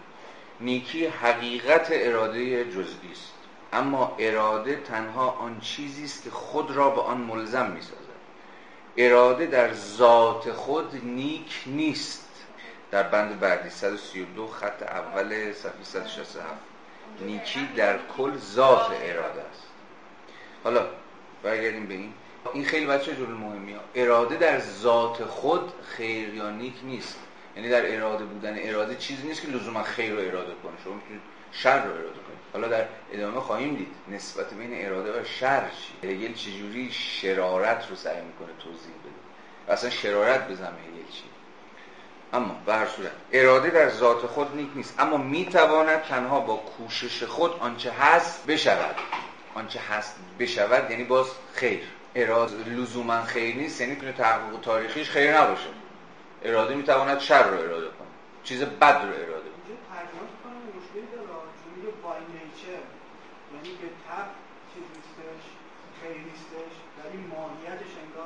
آره. خوبه. من اینو نگاه نکردم. این ترجمه بهتریه نگیم ذات. به حکم طبیعت. اراده به حکم طبیعت نیک نیست. اما می‌تواند تنها با کوشش خود آنچه هست بشود. یعنی خیر بشود. اراده باید خیر بشود. چگونه اراده خیر میشه؟ دقیقا. از سوی دیگر خیر بدون اراده سوبژکتیو چیزی نیست جز انتظایی که از آن واقعیتی که مقدر است تنها از خلال اراده سوبژکتیو بدان دست یابد توهی باشد. اینجوری ترجمه کنیم؟ بهتره تا توهی است. پس تحول نیکی سه مرحله دارد. یک نیکی باید در من زیرا خود من اراده هستم یا خود من هستم که اراده می‌کنم و باید آن را بشناسم. این مرحله اول تحول خیره. یا اولین مومنتیه که خیر طی می‌کنه. برای اینکه خیر بشه. ماهیت نیکی باید تبیین شود و صفات ویژه آن باید آشکار گردد. آره دیگه باید بزنیم. خب اصلا خیر چیست؟ اگه خیر خیر می‌کنید این خیره رو چجوری باید؟ صفات توش ویژگیاش چیه؟ چگونه می‌توان شناخت؟ و نیکی باید برای خود تعیین شود و همچون سوبژکتیویته نامتناهی که برای خود وجود دارد جزئیت یابد. این تعیین کنندگی باطنی وجدان است. یعنی وجدان یه جور چیه؟ internal determination یه جور تعیین کنندگی درونیه. هگل وجدان رو کاملا با درون بودگی در پیوند قرار میده. وجدان قلم رو جز درون نداره درون خود سوژه. خودمون میگه کلاه خودتو قاضی کن. یعنی به وجدان خود رجوع کن. یعنی وجدان چیزی است که ریشه هاش رو در خود سوبژکتیویته داره. و به این معنا تعیین کننده درونیه. تعیین کننده اینه که من چه بکنم و چه نکنم ولی هماهنگ با ندای وجدان. آنچه که وجدان میگه. و وجدانی که کاملا در پیوند با خیر.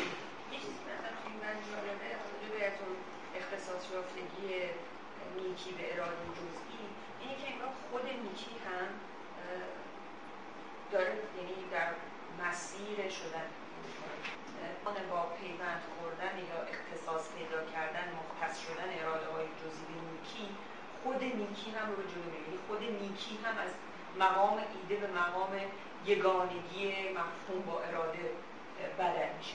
یعنی انگار زمانی که یک اراده جزئی نیکی رو مراد می‌کنه هنوز نیکی آن چیزی که باید بشه آن نیکی آن نیکی در آشتی یا یگانه با خود نیست. زمانی که اون اراده های جزئی هماهنگ با هم به نیکی پرداخت می‌گیرن خب خلاصه خیر در نهایت در هگل جامعه خیره. یعنی جامعه است که بر وفق خیر بنا شد. یعنی که هر فردی بنا به حکم ندای وجدان خودش دست به کنش خیر بزنه برای هگل آره کافی نیست. یعنی مسئله نیست که هر فردی خودش خیر رو اراده بکنه. آنچه خوب است رو اراده بکنه. خیر باید در یه جامعه محقق شده باشه و باز مسیر حرکت هگل هم همینه که این خیر رو بیاره وارد قلم رو جامعه کنه. جامعه خیر گود سوسایتی اون هفته پیش یادتون هست؟ اون بحث یه اشاره کوتاهی به آدورنو کردیم. زندگی غلط را نمی‌توان درست زیست. اینجا خیلی به کارمون میاد. زندگی غلط رو نمی‌توان درستی سادرنو همینجاست. یعنی زندگی که شما بگو جامعه ای که از اساس مبتنی بر امر غلطه شما غلط هم بردار بذار نادلتی بذار ستم بذار تبعیض. جامعه ای که مبتنی بر ستم بر تبعیض و بر بیعدالتیه و بر فساد یا هر نام دیگه که شما برای شر برمیگزینید در چنین جامعه که مناسباتش در بیخ و فساد زده و تبعیض آمیزه شما نمی‌تونید زندگی درست در پیش بگیرید. یعنی فقط به اتکای یه همین نیت خیر عمل بکنید. چرا؟ این داری ساده که حریف جامعه نمیشید. جامعه در نهایت همین اراده خیر فردی شما رو هم در خودش خواهد بلعید. آدورنو اونقدر احمق نیست که نتونه تشخیص بده که بله در یه جامعه که سر تا پاشو کسافت گرفته یه ده هستن می‌خوان درست زندگی کنن. و این نه تنها ممکنه بلکه خیلی وقتا تنها راه نفس کشیدنه تنها راه نجاته. مثلا در فاشیزم همین بود دیگه. یعنی درون خود جامعه فاشیستی که یه توتالیتاریزم محض بود هم باز می‌شد. درست زیست. این حالا باز با یه پرش دیگه یه جورایی دعوایی بین آرنت و یاسپرس هم هست دیگه. که یاسپرس می‌گفت همه ما حتی قربانیان فاشیسم هم در شرارت فاشیسم مقصرن و مسئولیت دارن. کتابش هم به فارسی ترجمه شده بخونید کتاب خیلی عجیب بود در این جذابی که های مهم اخلاقی قرن بیستم دیگه. مسئله تقصیر. یاسپرس یاسپرس بخواست اونقدر این تقصیر رو جمعی بکنه و مشترک بکنه که دیگه راهی برای هیچ کس باقی نمونه که بتونه دامان خودش رو بکشه بیرون بگه دستای من تمیزه. یاسپرس میگه ببین هممون مشارکت کردیم در کسافت. حتی میگه تا جایی پیش میره که میگه حتی قربانیان هم در چیز مشارکت کردن. اما حرف آرنت چیه؟ میگه ببین اگر بیش از اندازه مسئله مسئولیت رو و تقصیر رو کلی بکنی و فراگیر بکنی و جمعیش بکنی در نهایت مرز بین حالا خیر و شر یا گناهکاران و بیگناهان رو مخدوش کردی چون خیلی ها بودن مقاومت کردن. خیلی ها بودن که تن ندادن. خیلی ها بودن که سعی کردن راهی برای نجات پیدا کنن. اونها رو تو نادیده گرفتی وقتی تقصیر رو فراگیرش می‌کنی؟ حالا جالبه حداقل یاسپرس خودش جایی وایساده بود می‌دونست چون خودش جزو کسایی بود که وایساد دیگه تن نداد و حالا به اندازه خودش مثلا هزینه‌هاش هم داد. یعنی در همون توتالیتاریسم هم شما امکان مقاومت تقلا برای درست دیستن و این چیزا رو داشتید. حالا می‌خوام بگم که این پرابلم چقدر پرابلم جدیه در این حال؟ حالا چه ربطی به حرف ما داره؟ در نهایت پروژه هگل هم پروژه بین این دوتا. یعنی میگه بله اراده فرد هم میباید خیر رو اراده بکنه. ولی این در نهایت کافی نیست.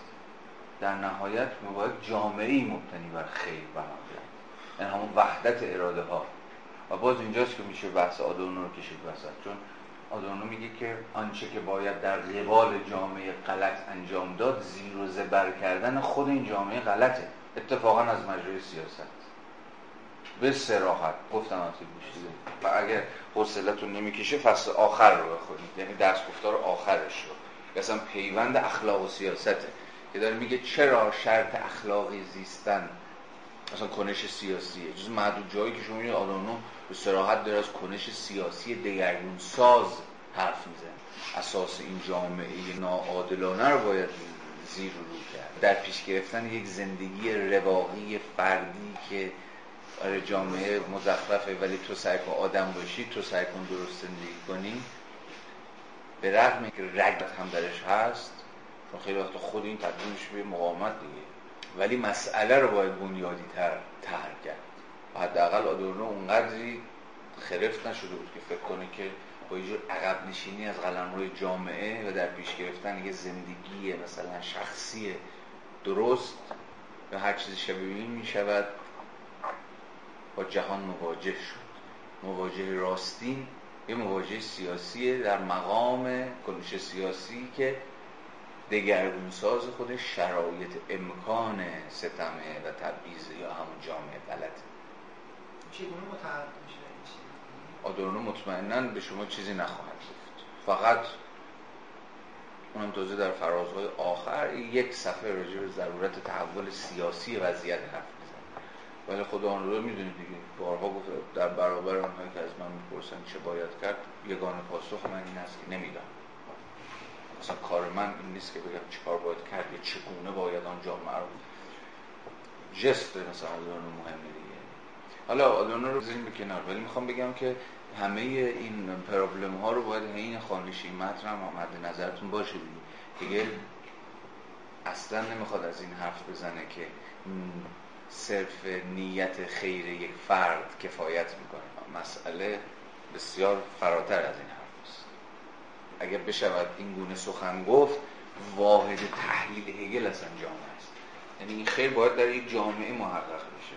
و شما جامعه خیر باید داشته باشه و هگل فکر می‌کنه داره طرح یک جامعه مبتنی بر خیر رو میچینه برای ما. جامعه مبتنی بر عدالت رو ترسیم می‌کنه برای ما. از سوی دیگر خود نیکی بدون اراده چیزی نیست جز انتظاری از علی بپرس. این معنی این جمله رو ببینید. خط سوم افسوده بند سوی دیگر رو خود نیکی بدون اراده سوبژکتیو چیزی نیست. جز انتظاری که از واقعیت که مقدر است تنها از خلال اراده سوبژکتیو دستگاه بعد توحید باشه چیزی که من برداشت کردم اینه که اگر اون خیره قرار توی جامعه تحقق پیدا کنه اما تنها مجرای تحققش اراده سوبژکتیوه یعنی توی توی این تکوین خیر وقتی داره صحبت می‌کنه تو گام اولش هم میگه دیگه.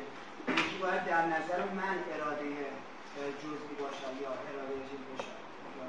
این توحید دیدنش یعنی یه چیز فقط یه ایده تنها انتظاریه. یعنی محتوایی نداره.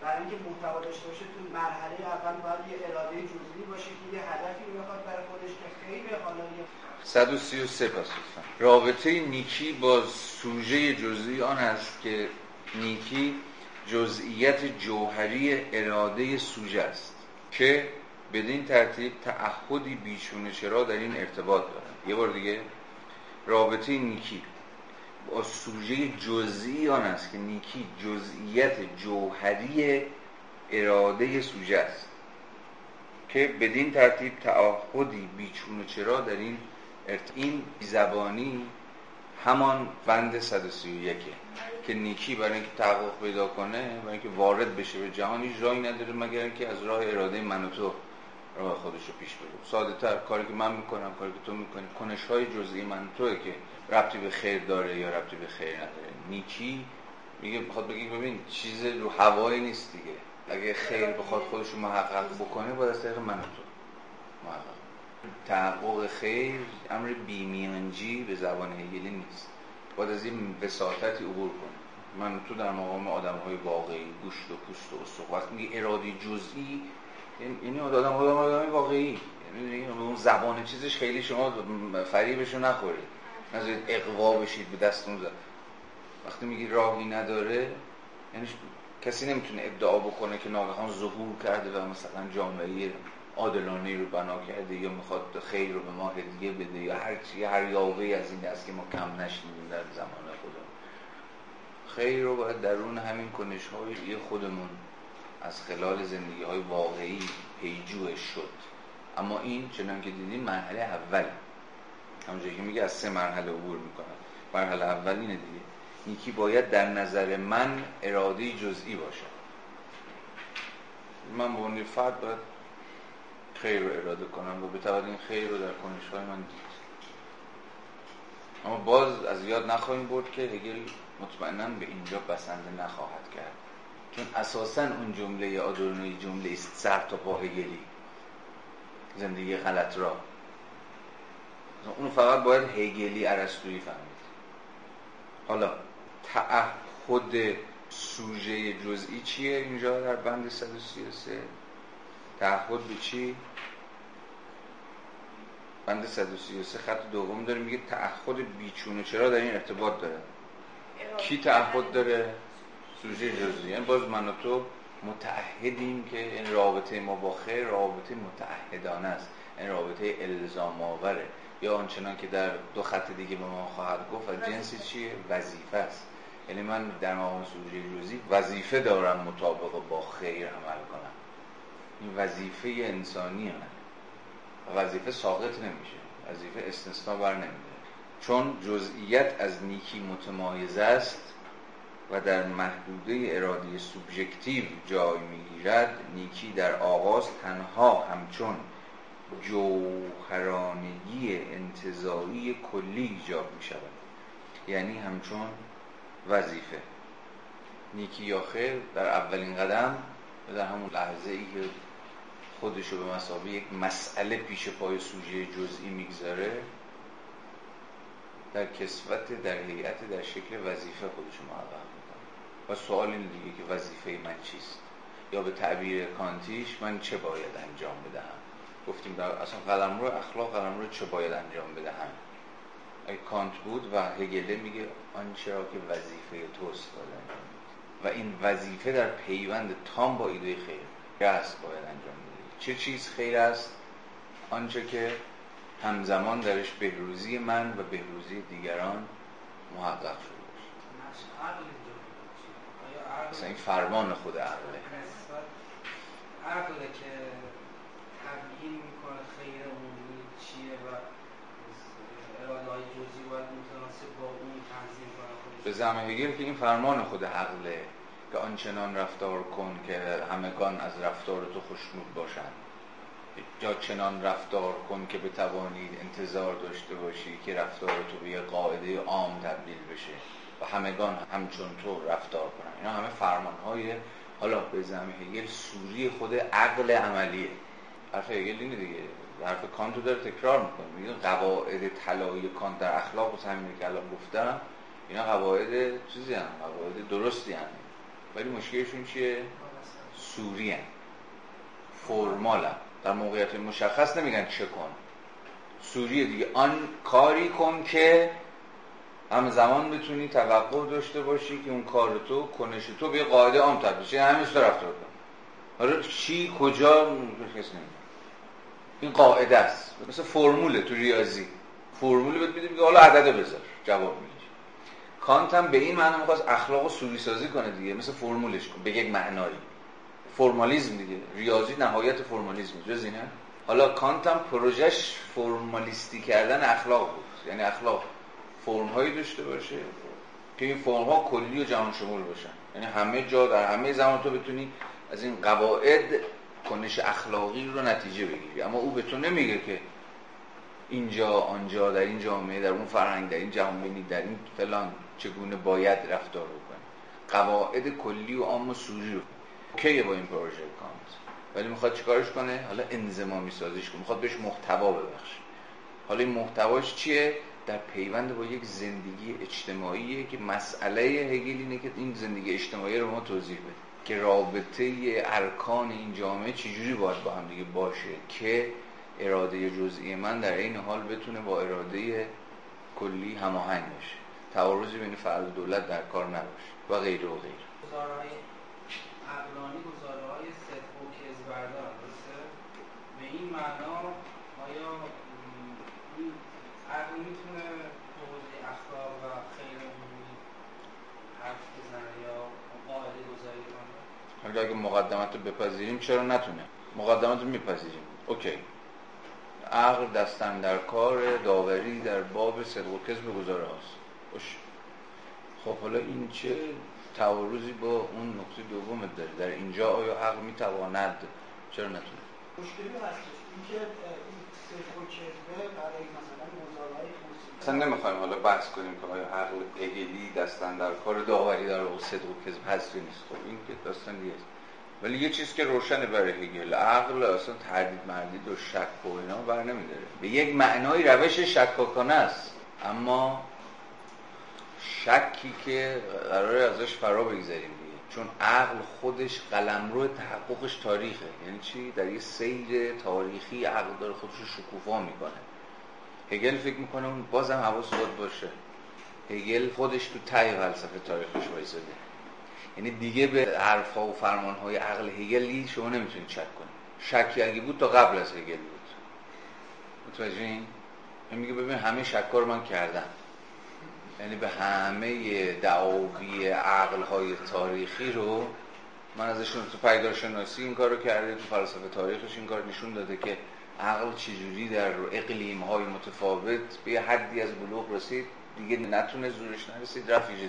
یعنی شما هگل رو از قایت فلسفه تاریخش بیاری بیرون با یک و یک گزارهای عقلانو هم می‌تونید مواجه بشید و نقدش کنید به شکاکیت ببرزید هرچی. هگل خودش رو مومنت نظرورزانه عقل می‌دونه. حواستون به معنی نظرورزانه هم هست دیگه. یعنی هگل خودش رو قایت نظرورزی عقل می‌دونه. یعنی چی؟ یعنی ما رد شدیم از مرحله شکاکیت از مرحله دیالکتیک. که باورها دعاوی که عقل داشت و نشون می‌دادیم که ببین نابسنده است ببین متناقضه ها. ببین جواب نمیده ما اینا رو ببار که حالا من مثلا مصداق speculation عقلم. جایی که حالا دیگه می‌خوام همه اینا رو با هم آشتی بدم و بگم عقل به واقع در اوج شکوفایی خودش مثلا سامان یک جامعه رو چجوری می‌فهمه؟ این سامان جامعه است در قایت القصوای تاریخ. این اونجایی که تاریخ به قایت خودش می‌رسه.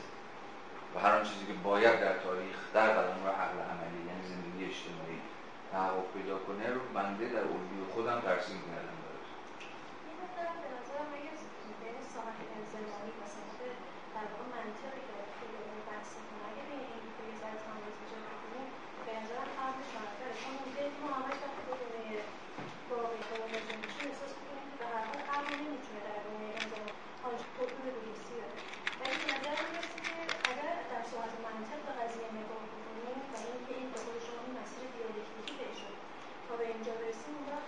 حرف درسته ولی با یه ملاحظه خیلی جدی. حرف هگل میگه عقل دکور نیست یعنی نذاشتیمش اونجا بگیم ببین ببین چقدر قشنگی همه اینا ولی زندگی واقعی ما رفتی به عقل نداره. عقل یه چیزی میگه ولی زندگی ما پر از تناقضا و کسافتکاری و فلا ایناست. نه عقل داره عمل می‌کنه در یعنی اون تعارضی که تو داری میگی که من می‌فهمم داری چی میگی ولی برای فهمیدن تا با حدودی باید جدا کنم هرچند که همیشه باید یه چشم من به این میشه خود عقل هم دارم شما در تاریخ این مرحله آره. حالا باز ملاحظاتی میشون مطرح کرد ولی بذاری جلو بریم. بعضا پرسش بشی لازم یه چیزی که بهش نپردازیم.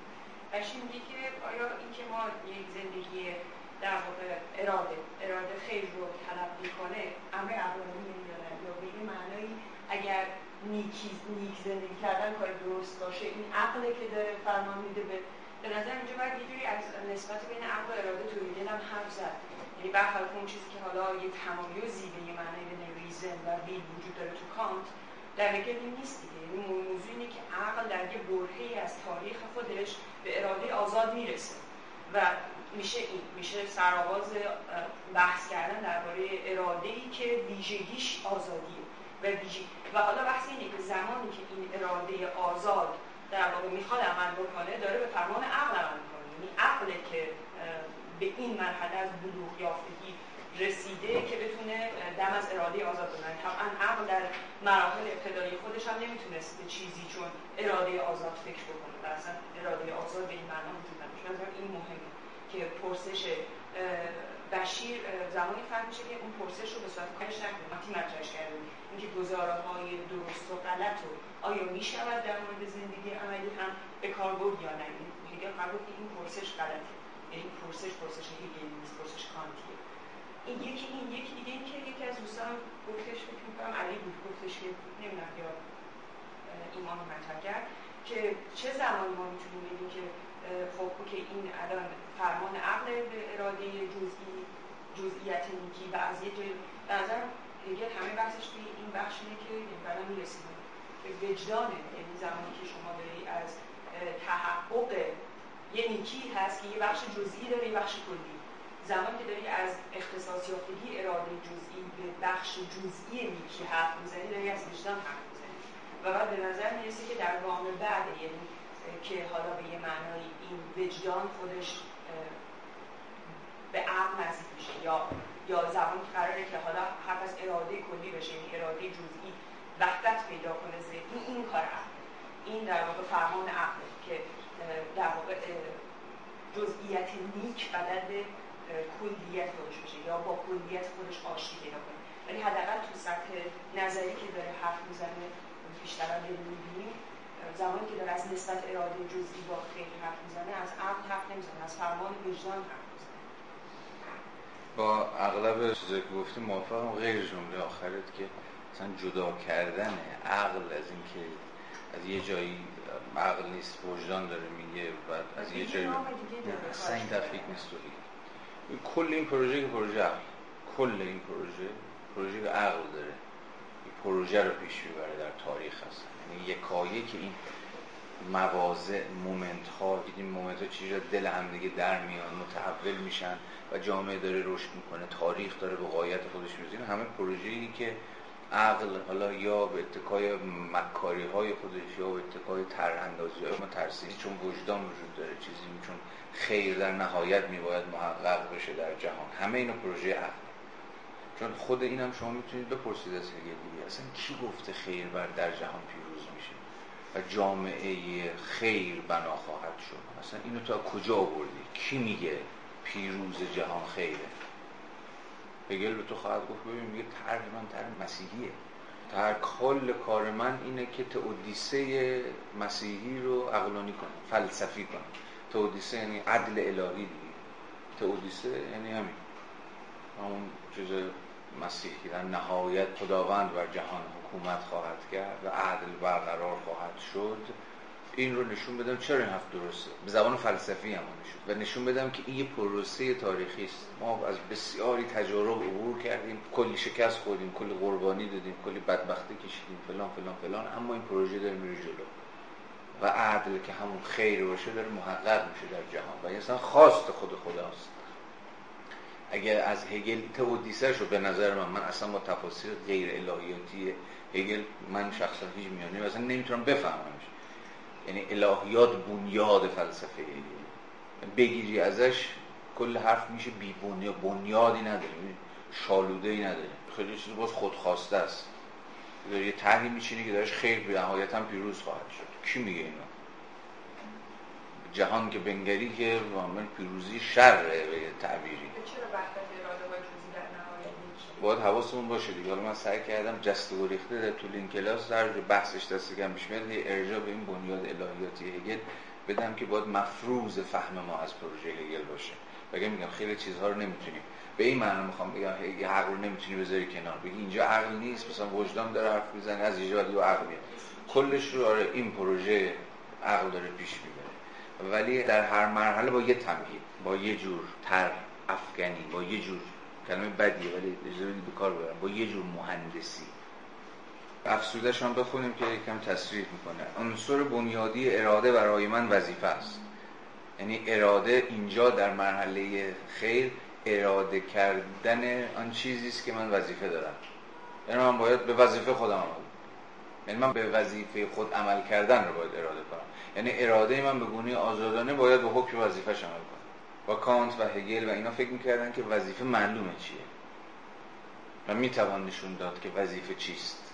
یا حکم وظیفه چیست. کانت که خیلی سوری می‌گفت وظیفه چیست. دیدیم دیگه. یه جور عمل کن که دوست داشته همه هم همونجوری عمل خودش میگه قاعده طلاییه دیگه. یا فرمولیه که به هر جور جواب میده. هر عددی توش بذاری به زبان ریاضیاتی انگار جواب می‌گیری و حالا در هگل خواهیم دید. هگل هم فکر می‌کنه که ببین وظیفه تعین متعینه. یادتونه توی بند 131 مرحله دوم تحول خود خیر رو این گفته بود که این خیر رو باید شناخت. نیکی رو باید شناخت که ویژگیش چیه صفاتش چیه و بعد حکم کرد که به حکم خیر عمل کن که الان اینجا فهمیدیم یعنی به حکم وظیفه عمل کن.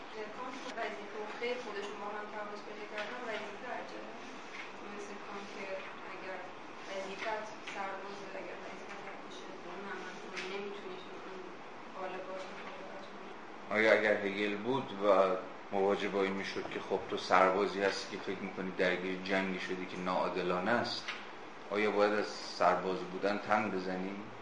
آیا مثلا باید هفته تو بگیری سمت فرماندهت؟ یا باید وقتی جنگ برگشتی مثلا من در روزنامه کسور انتشار علی جنگ مقاله بنویسیم این تفکیک تفکیک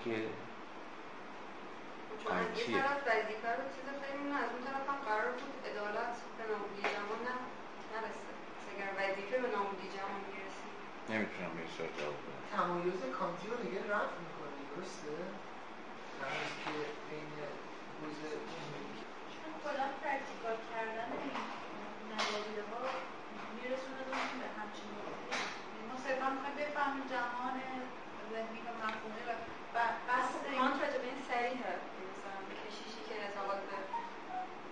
نمی‌دونم موضوعش نداره یا سربازی که اعتقاد به ارتشش نداره چه جامعه ای جامعه ای که رسیده به اون نقطه که اون اراده های جزئی به اون کلیه به یه معنای هگل می‌تونه چند کلک بزنه.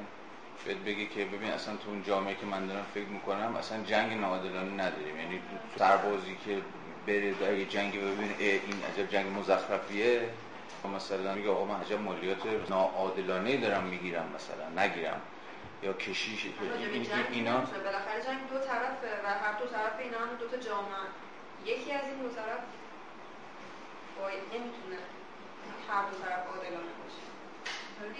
شمول ما تو یه ما تو یه طرف وایسادیم ما که تو هر دو طرف وای نسادیم حالا خیلی انقدر می‌تونم همین یعنی من تو صبح می‌تونم این مفروضات مختلف بیارم تو ببینیم هگل چی می‌تونست به ما بگه.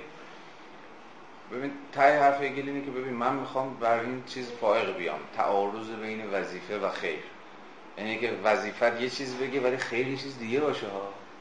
وظیفت این باشه که بکش ولی خیر این باشه که تو نباید بکشی. و نباید بکشی عامه وظیفه اینجا وظیفه مثلا کاریش سربازه ولی وظیفه که صحبت میشه اینجا وظیفه که از طرف عقل آره همین چون از خیر خب. میاد این حرف این تعارض از این وظیفه میاد از خیر نتیجه می‌گیره ولی نهایتا تعارضی هم وارد باید می‌دونید که نباید بکشید یعنی اگر الهیاتی نگاه بکنیم میگه مثلا اومدم دارم خونه تو تصویر می‌کنم و تو نباید مقاومت کنی به طوری که منجر به کشته شدن اون کسایی که مثلا من حالا حکم نباید بکشی که آره کلیه دیگه. مثلا که البته توراته. حالا نباید بکشی رو گفت بعد اینا انقدر زدن کشتن چون میگه خود موسی هم زده کشته داوود می‌زد میکش راحت هم میکش گفتن نکش میکشتن. میگن یارو تیمور لنگ شاعر بوده. یه طبع لطیفی هم داشته یکی می‌گفته آقا اینقدر لطیف بوده و شاعر بوده و این هم آدم کشته و گفته چون دقیقا شاعر بود اینقدر آدم کشت. اگر نبود که چیز میگرد یعنی فرمان قتل مکن نبود خیلی بود احتمالا چیزتر میشه حالا بسیار می‌توان گمان پردازی کرد و بحث پیش بود من فقط می‌خوام که یه بند دیگر رو بخونم و بعد شما رو خودم رو رها کنم از این بحث. افسوده عنصر بنیادی اراده برای من وظیفه است. حال اگر من چیزی جدا از این واقعیت که خیر وظیفه من است ندانم در انتظاع به فراسوی وظیفه نخواهم رفت. من باید وظیفه را به خاطر خود آن به جای آورم و این به معنای حقیقی ابژکتیویته خود من است. که من با این کار آن را تحقق میبخشم. یعنی من زمانی کنش اخلاقی من یک کنش ابژکتیو یعنی تعین تام داره در جهان که دیگه تابع خواست من و نخواست من نیست که اراده من ناظر به عمل کردن بر وفق وظیفه باشه. این دیگه کاملا عینیه.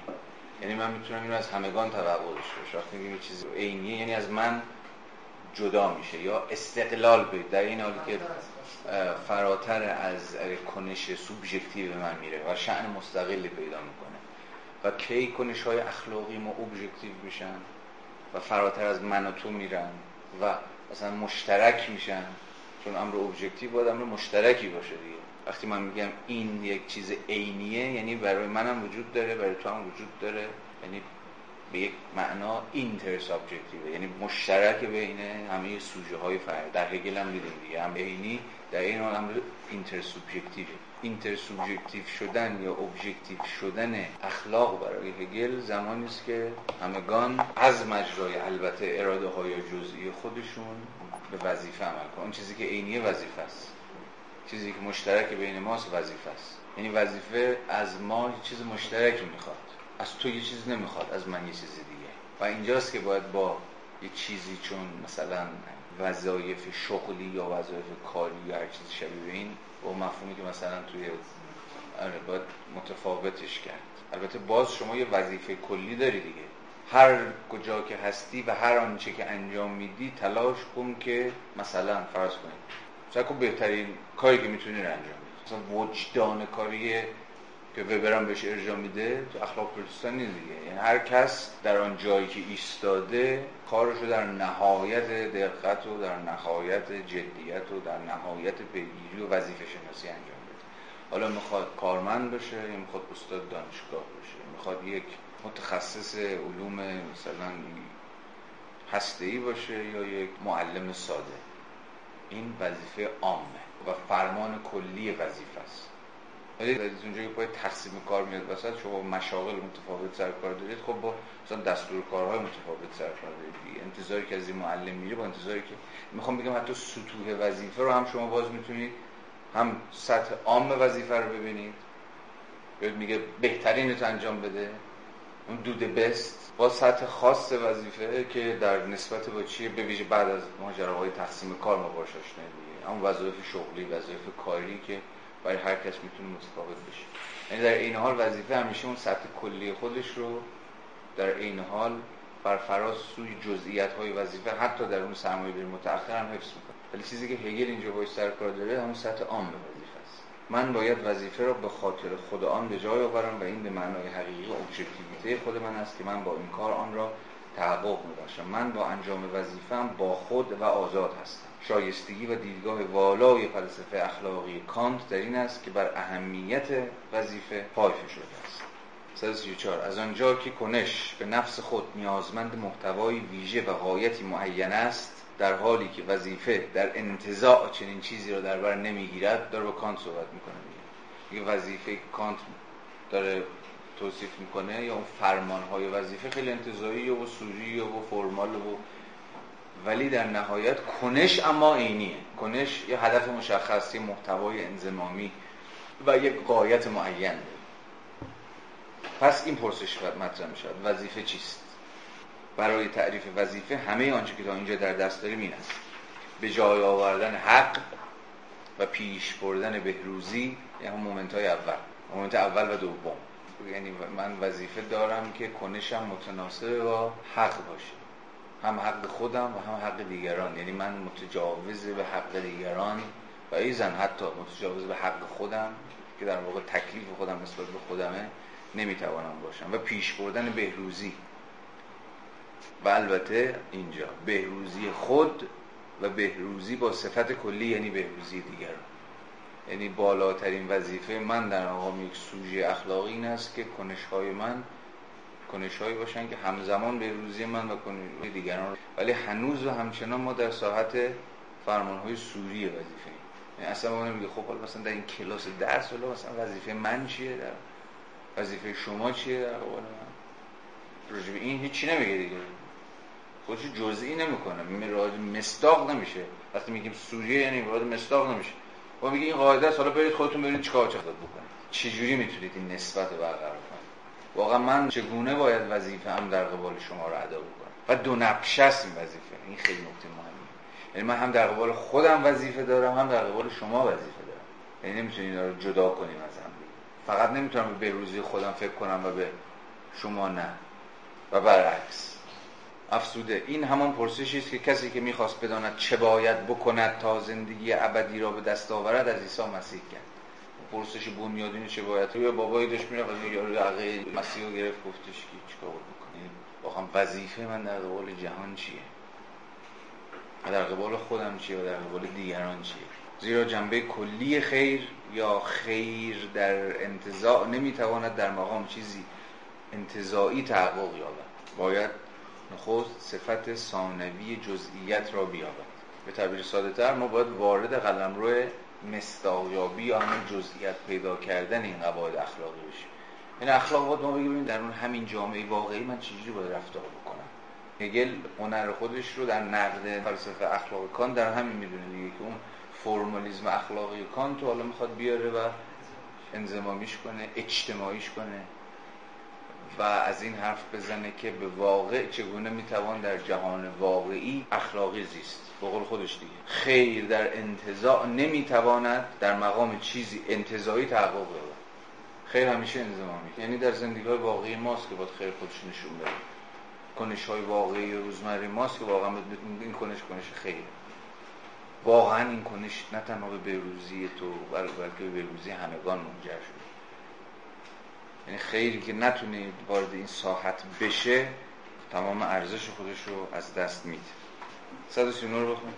در جایی که همه واجباتی در گذشته اراده در حالت باطنیت ناف باشد خداگاهی توانایی آن را دارد که یا کلی در خود و برای خود را اصل پیش قرار دهد یا خودسرانگی ویژگی خود را و خودسرانگی ویژگی خود را نسبت کلی و کلی برتری دهد و آن را از راه که ازاد خود به رسمیت بشناسد یعنی می‌تواند شر باشد.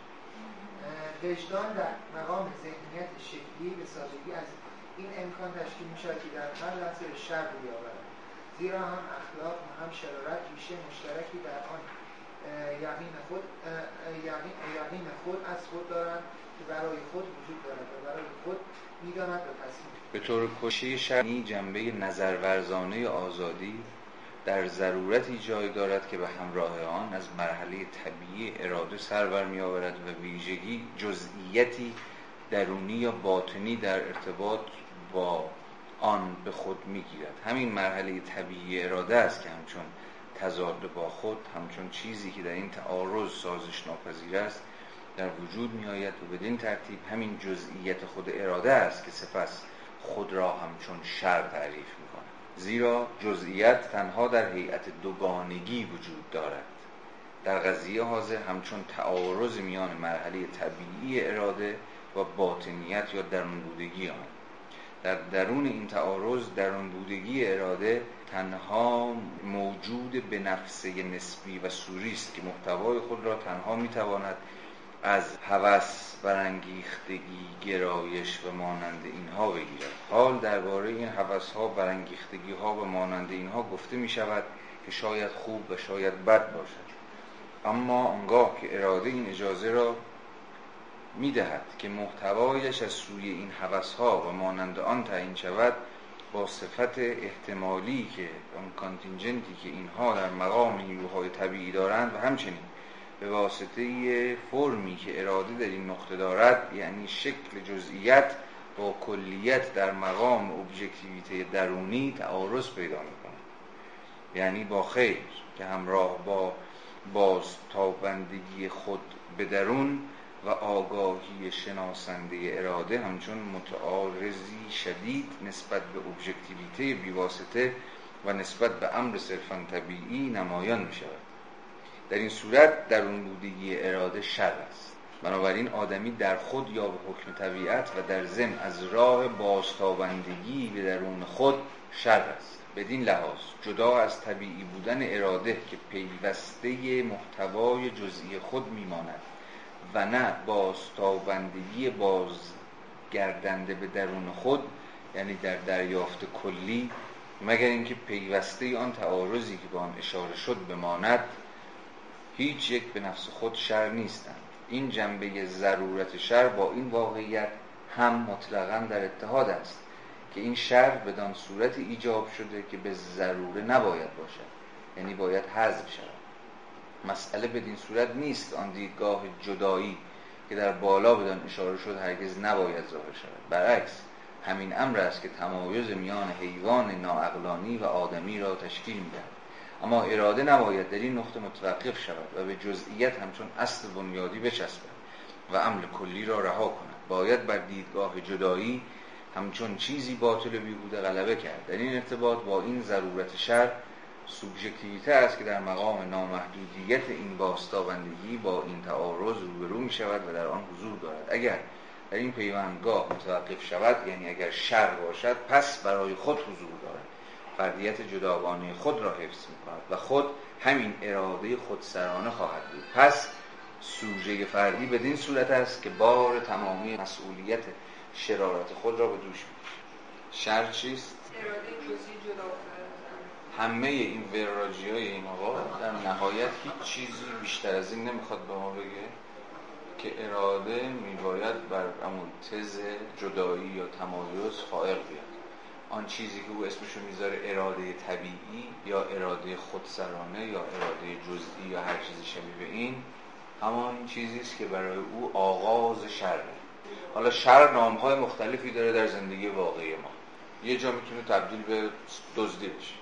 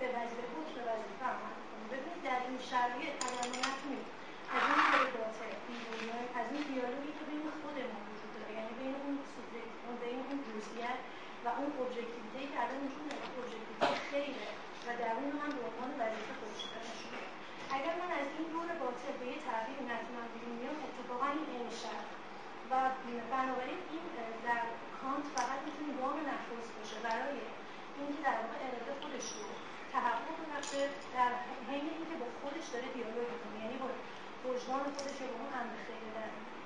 اگر این معطوف حالا به ابژکتیویته بیرون یعنی به اون دیگری نشه اون وقت من اینگونه می‌فهمم به نظر من ابژکتیویته در فرد قبلی اشاره معطوف به بیرون نیست اتفاقا به اون دیگری درون منه که اسمش رو می‌تونم بذارم امر خیلی که در حکم وظیفه باید بشن حالا ممکن است چون کامل نفس مفهومن و ارزش شخصی خودم مثلا قومتی بشن اراده باید یه شکافی در ایجاد شده که بتونه در واقع بگه که حالا به نظر من وقتی که امر خیلی رو میگم ممکن است من برداشتم اشتباه باشه ولی من فکر می‌کنم هنر اول و در واقع هنر اول برای اینکه شما از درونتون بیرون بیاید باید در واقع باید در واقع با یک ابژکتیویته ای دیالوگ کنید این ابژکتیویته در گام اول ابژکتیویته نیستش که بیرون من باشه اون ابژکتیویته یه سوال ساده چرا فکر کردی من میگم ابژکتیویته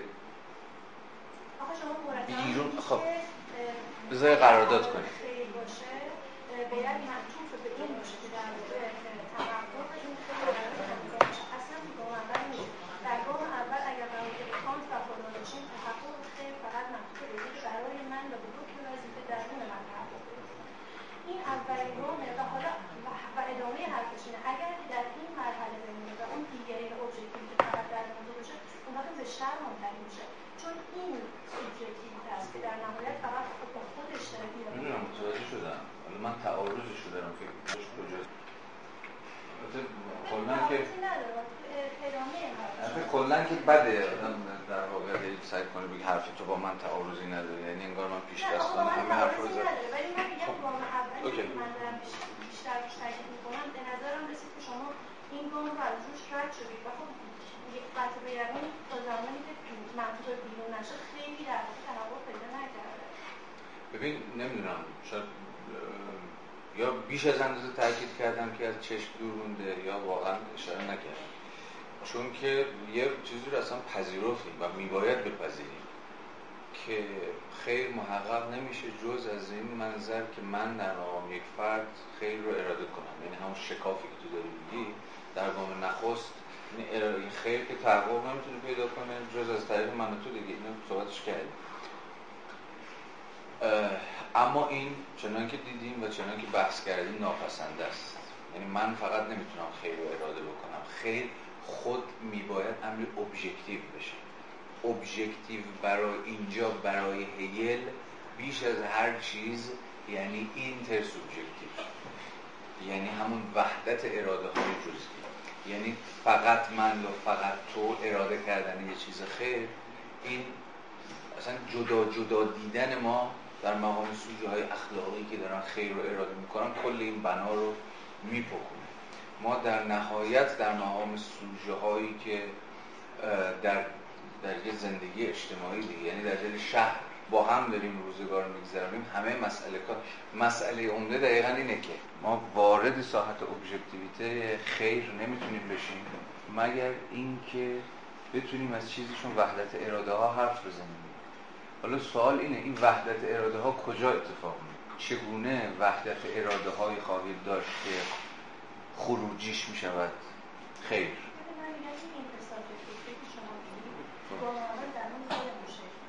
ما اول میشیم دو تا. بعد از این دوتا میایم بیرون معطوف میشیم به دیگری اول. منم به هم خیر به خاطر همینه که تعریف می‌کنم وظیفه و میگه ببین اینجا ما وظیفه رو به حکم وظیفه داریم انجام اصلا معطوف به دیگری بیرونی نیست به خاطر اینکه حتی اگر به نابودی جهان هم منتهی بشه در نهایت من باید یه دیگری رو که در اون من دیگری شده و اسمش امر اخلاقی اون رو خب کانت این پروژه آره من میگم من میگم مرحله اول کانت در واقع برای همین ضروری می‌دونه برای رسیدن به خود آلن وود یه تبصره می‌زنه جالبه. میگه ببین درسته که هگل وظیفه کانتی رو لحاظ می‌کنه. ولی میگه وظیفه باید به وظیفه عمل کنید به خاطر وظیفه. برخلاف کانته که میگه فقط باید به حکم وظیفه عمل بکنید این نکته ظریفه که ما رو میرسونه به اینکه چرا هگل میگه اجرای عدالت نباید به نابودی جهان برخلاف کانت منجر میشه. چون بله وظیفه باید به خاطر وظیفه باشه. اما اگر این وظیفه جهان رو نابود بکنه یعنی چی جهان نابود بکنه؟ یعنی نتونه با دیگران متحد بشه. یعنی نتونه درون یک جامعه مبتنی بر خیر تحقق پیدا یک دیگه از نقدهای هگل به کانت هم اینه که ببین این سوژه اخلاقی کانت در نهایت یه فرده که باید ببینه من وظیفم چیست وظیفم اینه و عمل بکنه دیگه چشش هم ببنده چی میشه چی نمیشه. البته کانت هم توی پروژه کلی ترش به وحدت همه اراده های اخلاقی داره فکر می‌کنه که حالا اسمش هم می‌ذاره قلم رو قایات قایات درونه یه که اونجا چیز نخواهد داشت. تعارض افراد با هم دیگر نخواهد داشت. ولی پروژه هگل اینه که کنش میباید به خاطر وظیفه باشه اما خود این وظیفه همواره میباید خودش رو درون قلم روی جامعه محقق بکنه. همون چیزی که اسمش می‌ذاریم دیگران ولی ما اسمش می‌ذاریم. جامعه همون ساحت اینتر حالا توی ملاحظه به نظر من با یه تفسیر تقریبا لاکانی جیجکی داری شکاف می‌خوای ببری در اون سوژه که من اینو می‌فهمم و مخالفتی هم باش ندارم. یعنی فکر می‌کنم با این تفسیر چیزی از هگل از دست نمیره. آره میاد داری میاریش اون من این خط تحلیلی تو رو دارم می‌فهمم. ولی می‌خوام بگم فارغ از این تفسیری که هست تفسیر مشهوری هم هست به حال می‌شناسیم این تفسیر رو. ولی باید پروژه هگل رو هم بدونیم کجا وایساده به ویژه مرزش با کانت چیه؟ چون اصلا مرز دقیقا همینجاست. مرز دقیقا اینجاست که عمل به حکم وظیفه میباید تبدیل بشه به امر کلی. این نکته اول. و همه اون چیزی که اینجا داره از شرارت حرف می‌زنه خیلی راحت. به نظر من این یکی از بنیادی ترین دقایقیه که هگل بدونه که اسم ببره داره ایدئولوژی لیبرالیسم رو نقد می‌کنه. اصلا داره میگه جامعه ای که به اراده در سطح جزئی باقی بمونه یعنی نتونه به دیگران گره بخوره نتونه خیر همگان رو لحاظ بکنه نتونه به کامن گود فکر بکنه خیلی سریع سر از شردن به نظر من اگر نقد لیبرالیسم کلاسیک و به زبان امروز ما به نظرم یکی از جایی که هگل به شدت در نقد نو لیبرالیسم معاصر حتی به درد می‌خوره و من اخیرا هم دیدم حتی در غرب هم بعضی دارن سعی می‌کنن که هگل رو برای پروژه نقد نو لیبرالیسم بازخوانیش بکنن به ویژه در همین کتاب عناصر. پس چیست؟ مثلا شر یعنی همین جامعه اتمیستی شده به واسطه جزئی شدن اراده هایی که در نهایت نمی‌تونن با هم گره بخورن با هم وحدت پیدا کنن با هم تشکیل یک جامعه به مسابقه کل رو.